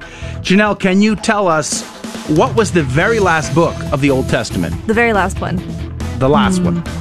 I'm gonna go with Second Chronicles. Second Chronicles. You guys are liking Oh, the wow. second version of things today. Yes. Hmm. Well, this is the second question, so I'm gonna go with Second. I Second see Chronicles. the theme. I can see the theme. A lot of twos. A lot of twos. All right. So uh, Miss Janelle is on the hook for Second Chronicles, and Adrian is on the hook for Second Maccabees. Fifteen seconds on the clock. Who's right? Who's wrong? Anna, what say you? I am so torn. I thought Maccabees was Old Testament, so Mhm. I just don't know about Chronicles. Um, uh, I'm gonna go with Janelle. You, you sure? Oh, I'm sorry. I'm so sorry, Anna. I was going to give her more time. Boy, Adrian is so quick on that that that button. Wow. I'm, s- I'm sorry. It turns out, uh, Travesty. Turns out that Adrian. I, I, hate, I hate to mention this publicly, but Adrian's right. Okay, Adrian was I'm, correct. I'm gonna clip. I'm gonna clip him saying that, and I'm gonna start playing it constantly. Spam it Put that the on show. a button. Adrian's right. Maccabees, uh, the second book of Maccabees, is in fact the last book of the Old Testament. But uh, never Oh, fear. that's what I'm saying. You are you are in the I'm coffee sorry. cup. Don't worry. We're going to increase your opportunity with this last one here. Now, this one could be a teachable moment. Let's just see how it goes. Uh, let's go back to Janelle here. Janelle, can you tell me? There's that music. Janelle, what is the traditional name of the promoter of the faith? This is talking about the cause of saints, the whole process of making, deciding who gets to be canonized. Mm-hmm. What is the traditional name of the promoter of the faith whose duty it is to raise objections and disapprovals? Ooh, I know they use like the name of like something that is like a common phrase. Oh Yeah, man, is it yeah. like the naysayer, the Mary Mary quite contrary, Something like that, yeah. like Deb Debbie Down or something like that? Yes, exactly. Okay. I'm gonna go answer? with the Nope Pope. the Nope Pope. I'm, I'm Pope. sorry. sorry. It's just it's just morning allergies. That's all. I'm sorry. Did you? The Nope Pope. Okay. Mm-hmm. Adrian. It's the person that says nope. See, Adrian has two majors, so let's go try him. Adrian, can you tell me what is the traditional name of the promoter of the faith whose duty it is to raise objections and disapprovals? Please. Yeah, if Por I can, if I can get my, if I can get the words out of my mouth, uh, that, that would be the devil's advocate. The, the, the devil's advocate. That'd be the name. Uh, it, it's either that or the note pope, one or the other. Okay. 15 seconds on the clock. Adrian's on for the devil's advocate, and Janelle's on for the nope pope. Who's right? Who's wrong? Anna, what say you? I'm gonna go with Adrian on this one. How did you know that? How could you? How could you possibly know that, Anna? so insightful, Anna. I just like that is amazing how you got that right. Wow. uh, well, praise I be don't know to how she said that with a straight face. I don't know either. I have the slightest clue. But uh, you are in the coffee cup of divine providence twice, Anna. Congratulations. Woohoo! Thank you. Praise be to God. Now, uh, hopefully, your day is looking good today. You, your week is going to be peaceful. Yes, it's my last week of school. I'm an educator. I was plotting in my head I was going to call early next week because I might get through. I cannot believe I got through today. You're So the first I'm guest of the week. Thanks be to God. Well, God love you, Anna. Yeah. We're very grateful to you uh, for playing the game. You were a lot of fun. Thank you for laughing along with us. And we got you in the cup twice. We're going to put you on hold so that uh, Teresa of Avila, our mystery guest today, will take your number down in case it be God's will that your name is pulled out of the cup on Friday. So you'll have to tune in to Wonderful. see. God love you. Have a great day. Thank you. God Thank bless you. you. All too. Thank you. All right, that is going to do it for the radio side of our program, the first er, show back from share-a-thon. So uh, praise be to God for that. Coming up next, of course, is our after show, which will be live streamed on uh, on the uh, social media. You can be a part of that. You can just go to Facebook or YouTube or Twitter, or if you'd like, you can go straight to our website and watch and comment there grnonline.com forward slash CDT.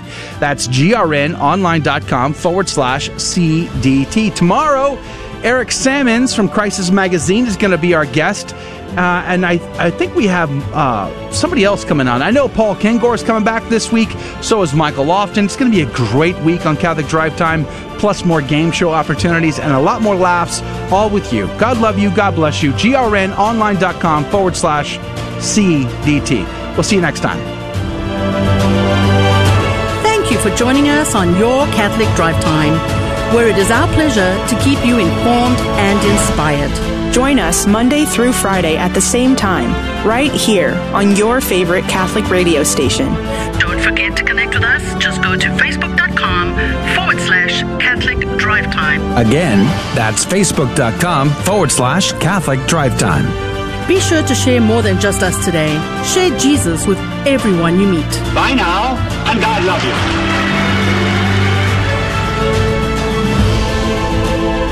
Praise be to God.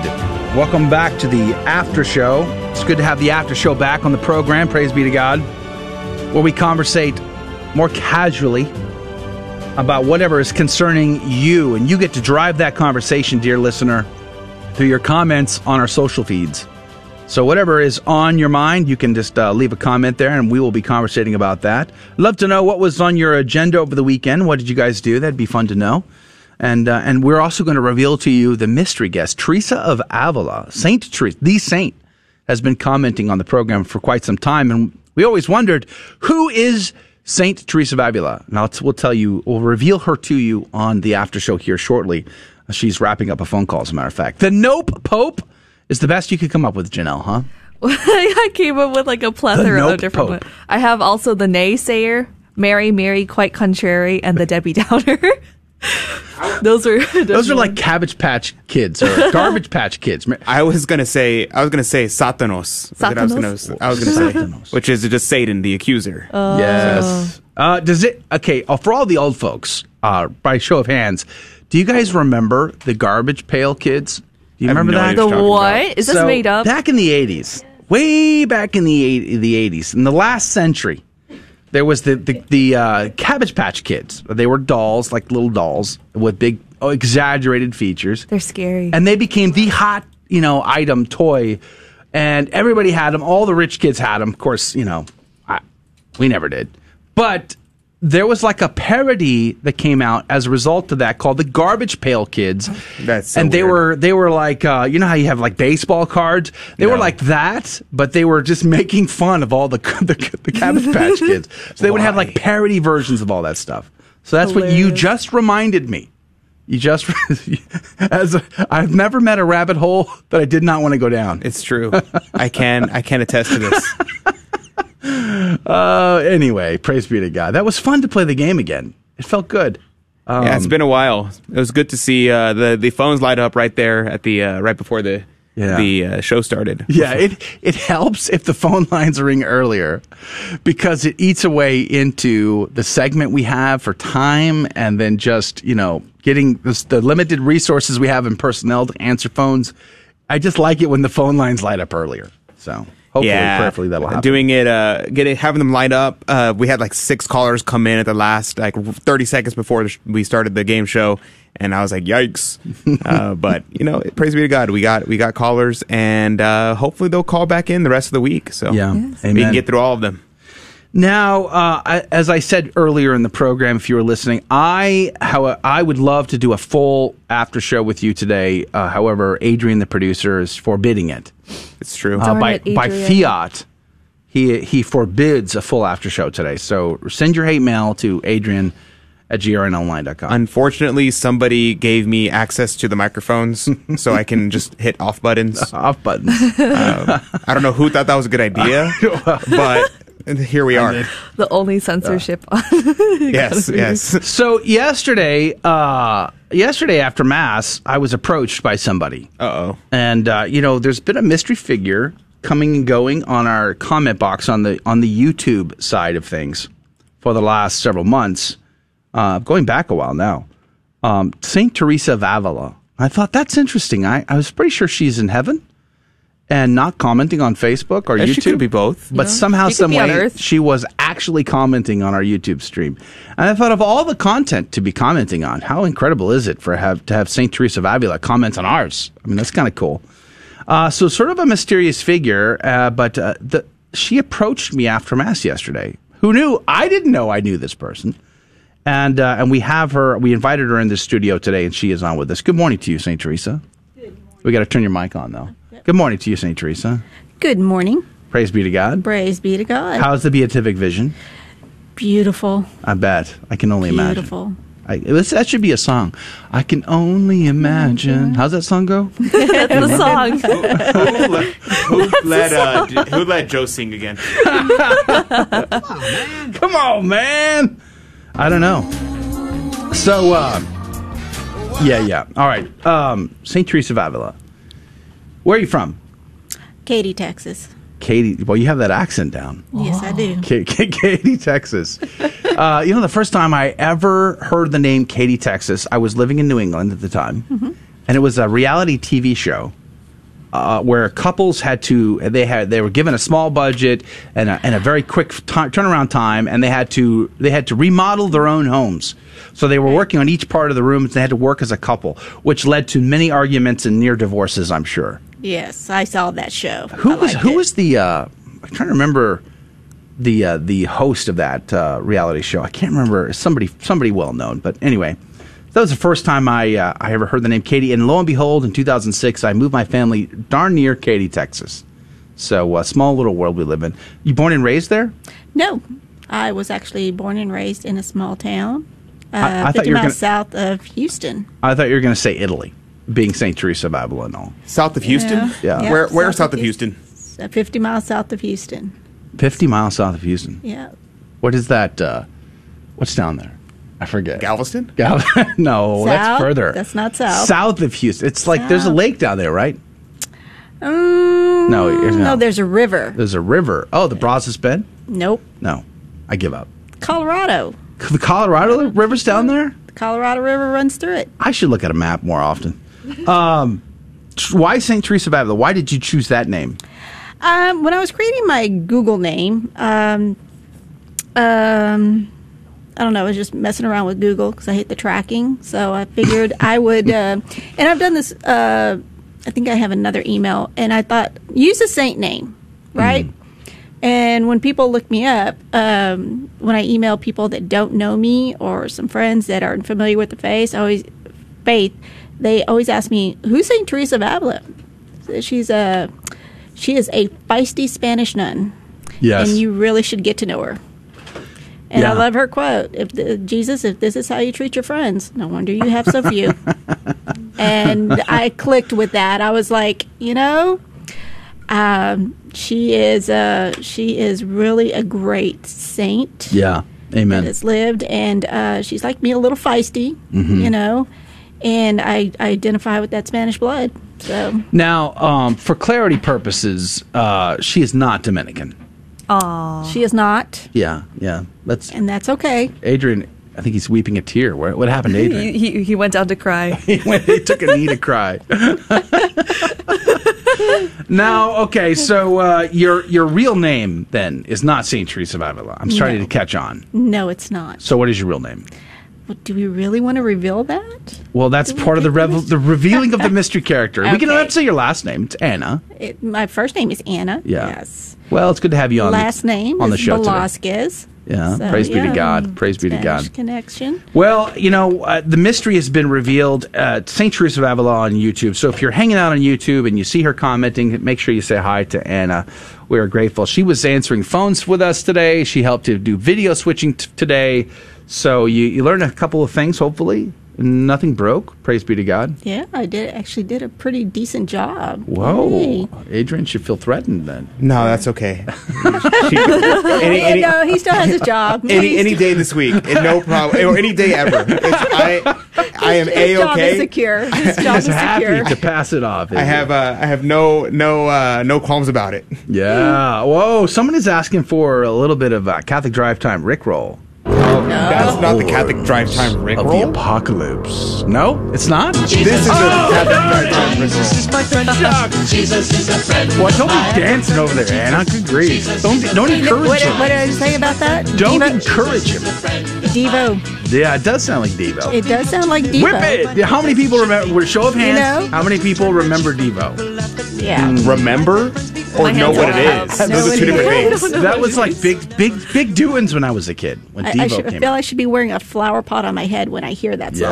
Yeah. Hey, hey, MTV was such a big thing for, for me as a kid. I mean, that was one of the first few videos of MTV back in the day when they actually played music. Yes. Um, and uh, that song, Whip It, it reminded me. So when Yeah. I hear Jesus is my friend, it's like, Oh Whip man, it. I could still. I can. I'm like 1983. When a problem 84. comes What year did it launch? I don't remember, but my uh, at the time my parents were divorced, and so my mom, who, you know, working uh, working her tail off to support two kids, um, we would be alone all summer long. So we like whatever trouble we wanted to get into, we got into, and she was powerless to stop us. A And, uh, 1980 song. Yeah, it was like 83, 84, I think, when MTV launched, and the the the, the spaceman on the moon, you know, was their icon iconic logo, and all these songs. Yeah, Billy Idol was huge. I can't drive 55 by Sammy Hagar. Remember that? Oh, yeah. Van Halen. Oh, no. Kids today will never know. Never. That never know. Never know the struggle of driving 55.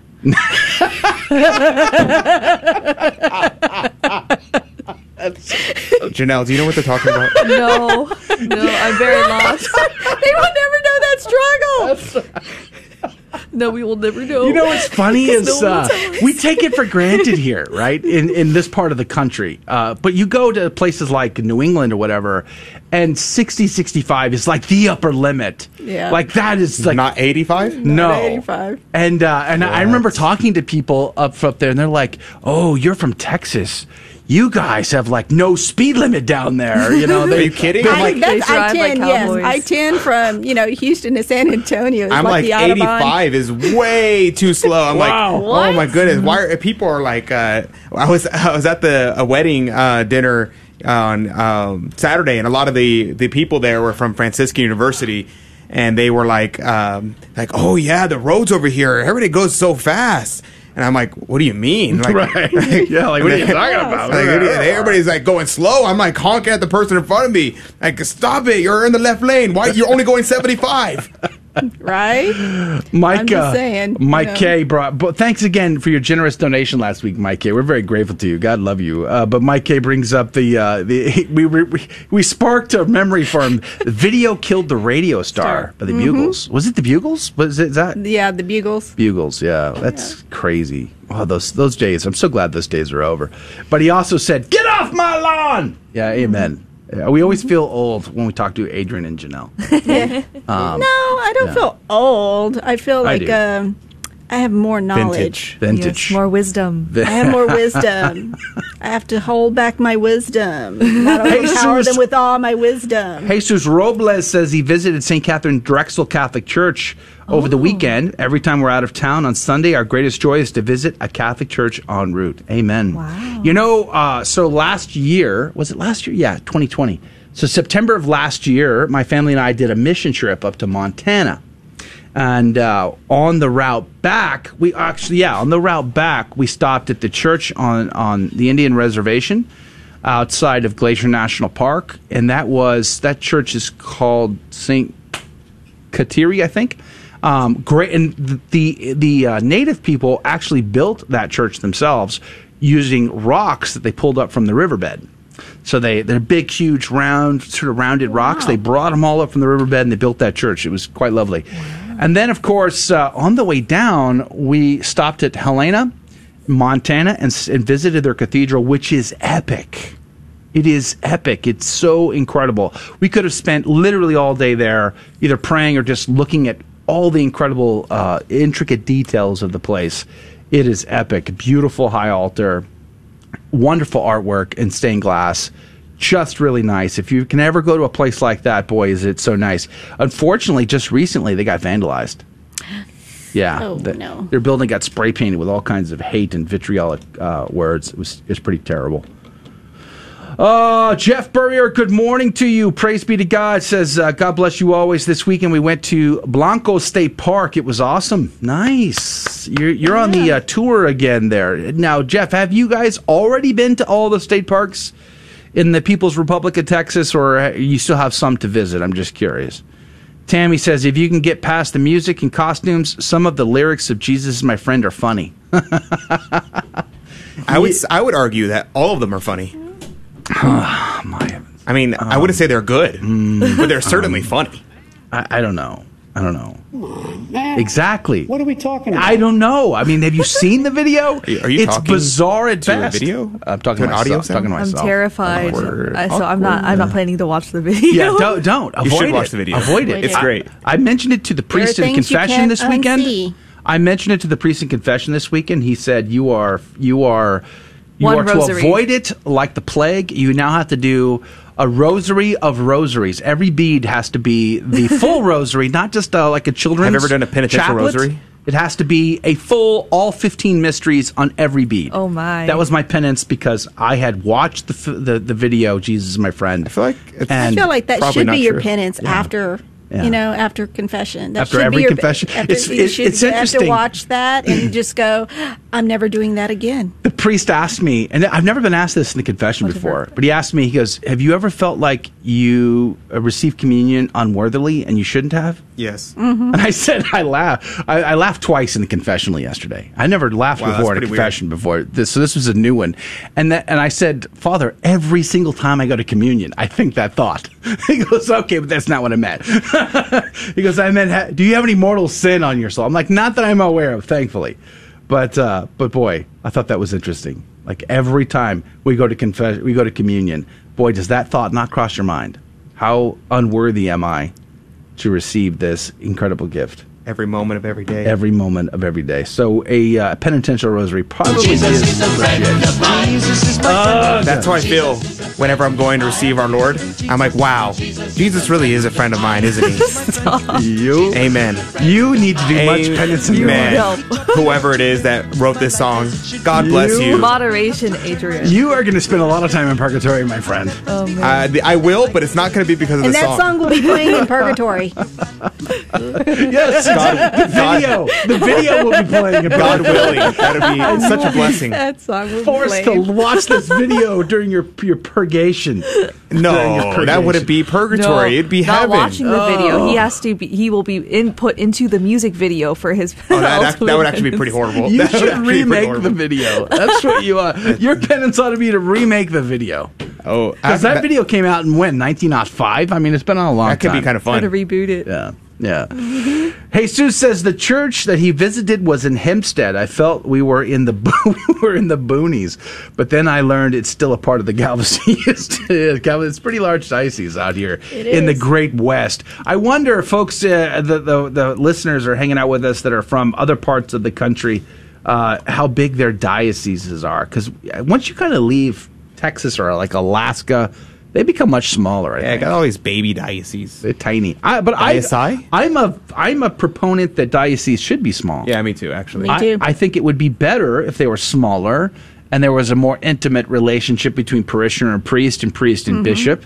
And uh, less auxiliaries. Less mega churches. I would love to see smaller parishes instead of large mega parishes. Because I, I, like here in this diocese, we have one church alone. We have over 30 churches that have more than 3,000 parishioners. Thank you, Lori.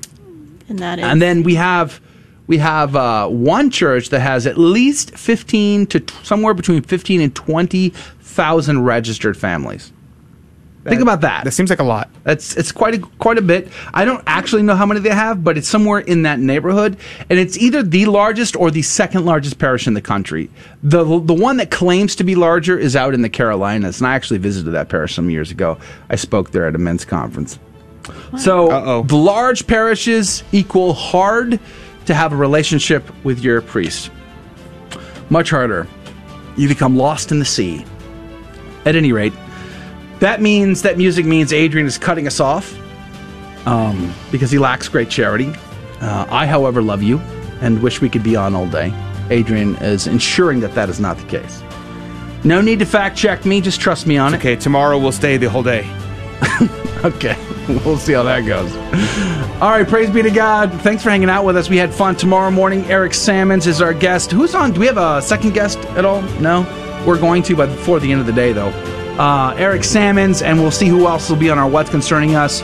Dr. Paul Kengor is coming back. We're going to focus on the the uh, oof, the in, the infiltration of the church. That's going to be a hard topic, and that and a lot more. God love you. Thank you for joining us on Your Catholic Drive Time, where it is our pleasure to keep you informed and inspired. Join us Monday through Friday at the same time, right here on your favorite Catholic radio station. Don't forget to connect with us. Just go to facebook.com forward slash Catholic Drive Time. Again, that's facebook.com forward slash Catholic Drive Time. Be sure to share more than just us today. Share Jesus with everyone you meet. Bye now, and God love you.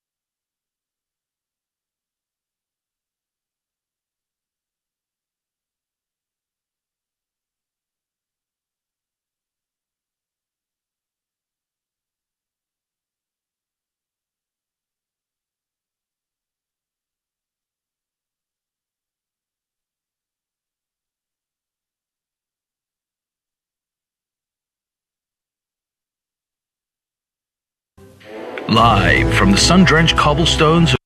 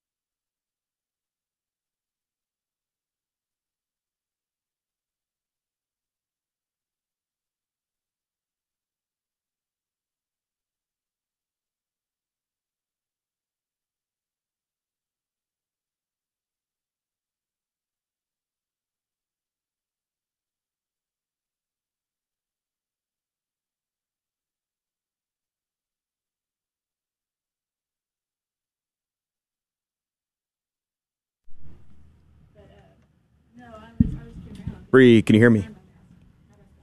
Yes, ma'am. Praise be to God.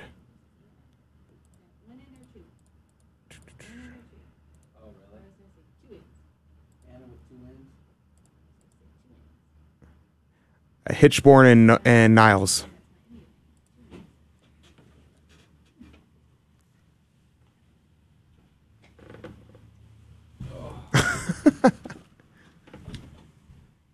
That's funny.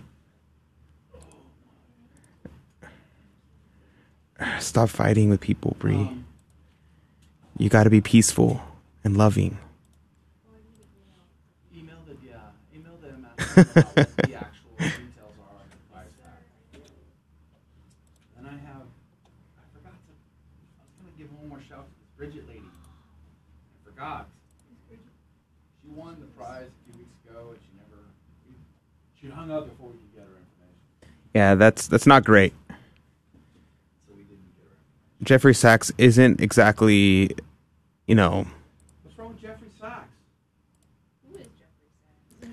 Well, um, I guess he's technically not wrong. Why do you hate Chinese people? I mean, if they're gone, then they're not there.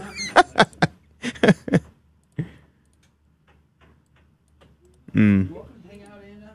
Um, you're welcome to take off, hang out, whatever you want to do. Tim's not going to be in today because it's sheriff, the Monday after sheriff month. So they're they're on vacation. Well, why don't they just stop having poor people? I mean, you just, just stop.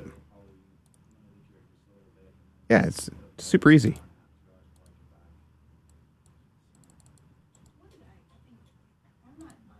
Neither is Adrian. Neither am I. I don't speak Gaelic at all. Hmm.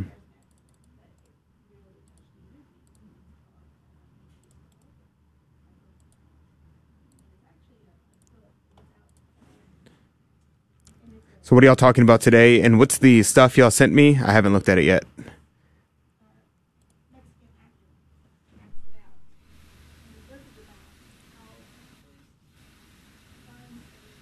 Hero.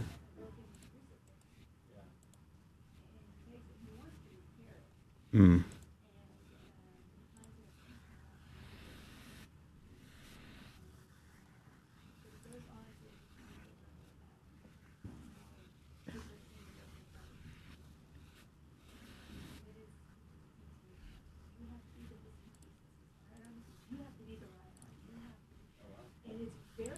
Okay, so that'll be in the third segment then, or second segment?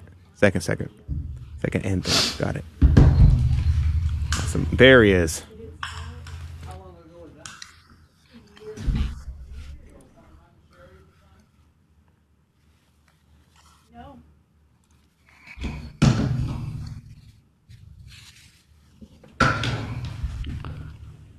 Silly.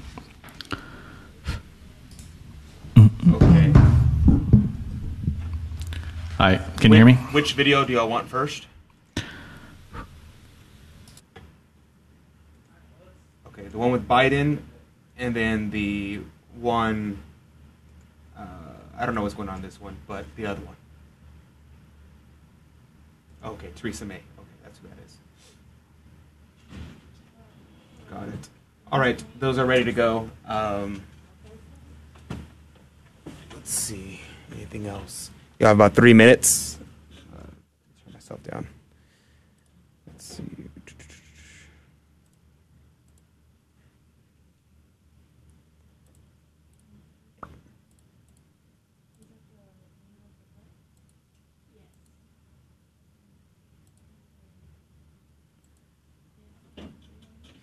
We could. Yeah, except I'm not pro monarchy, so I am, but I'm also okay with Macron getting slapped. Well, we're only pro monarchy when it comes to the Catholic Church. exactly. Well, uh, actually, Ah. Oh.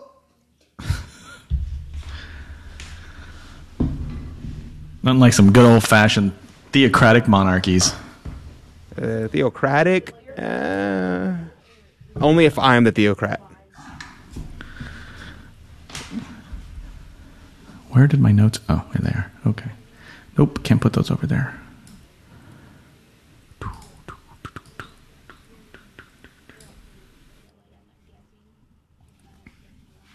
Your headspace is like you need to move your camera down. Oh yeah. It's like your little head is tiny, and then the wall above you is super big. Good catch. Yeah, it's better. Next, well, next week, week after, I should have my couch, which is cool because then I won't have this terrible echo. Because this room's still pretty empty. It's supposed to be here in April, but Just hang a Just, just hang a, uh towel in front of your face. That's what I was going to do today, but uh, fresh out of towels.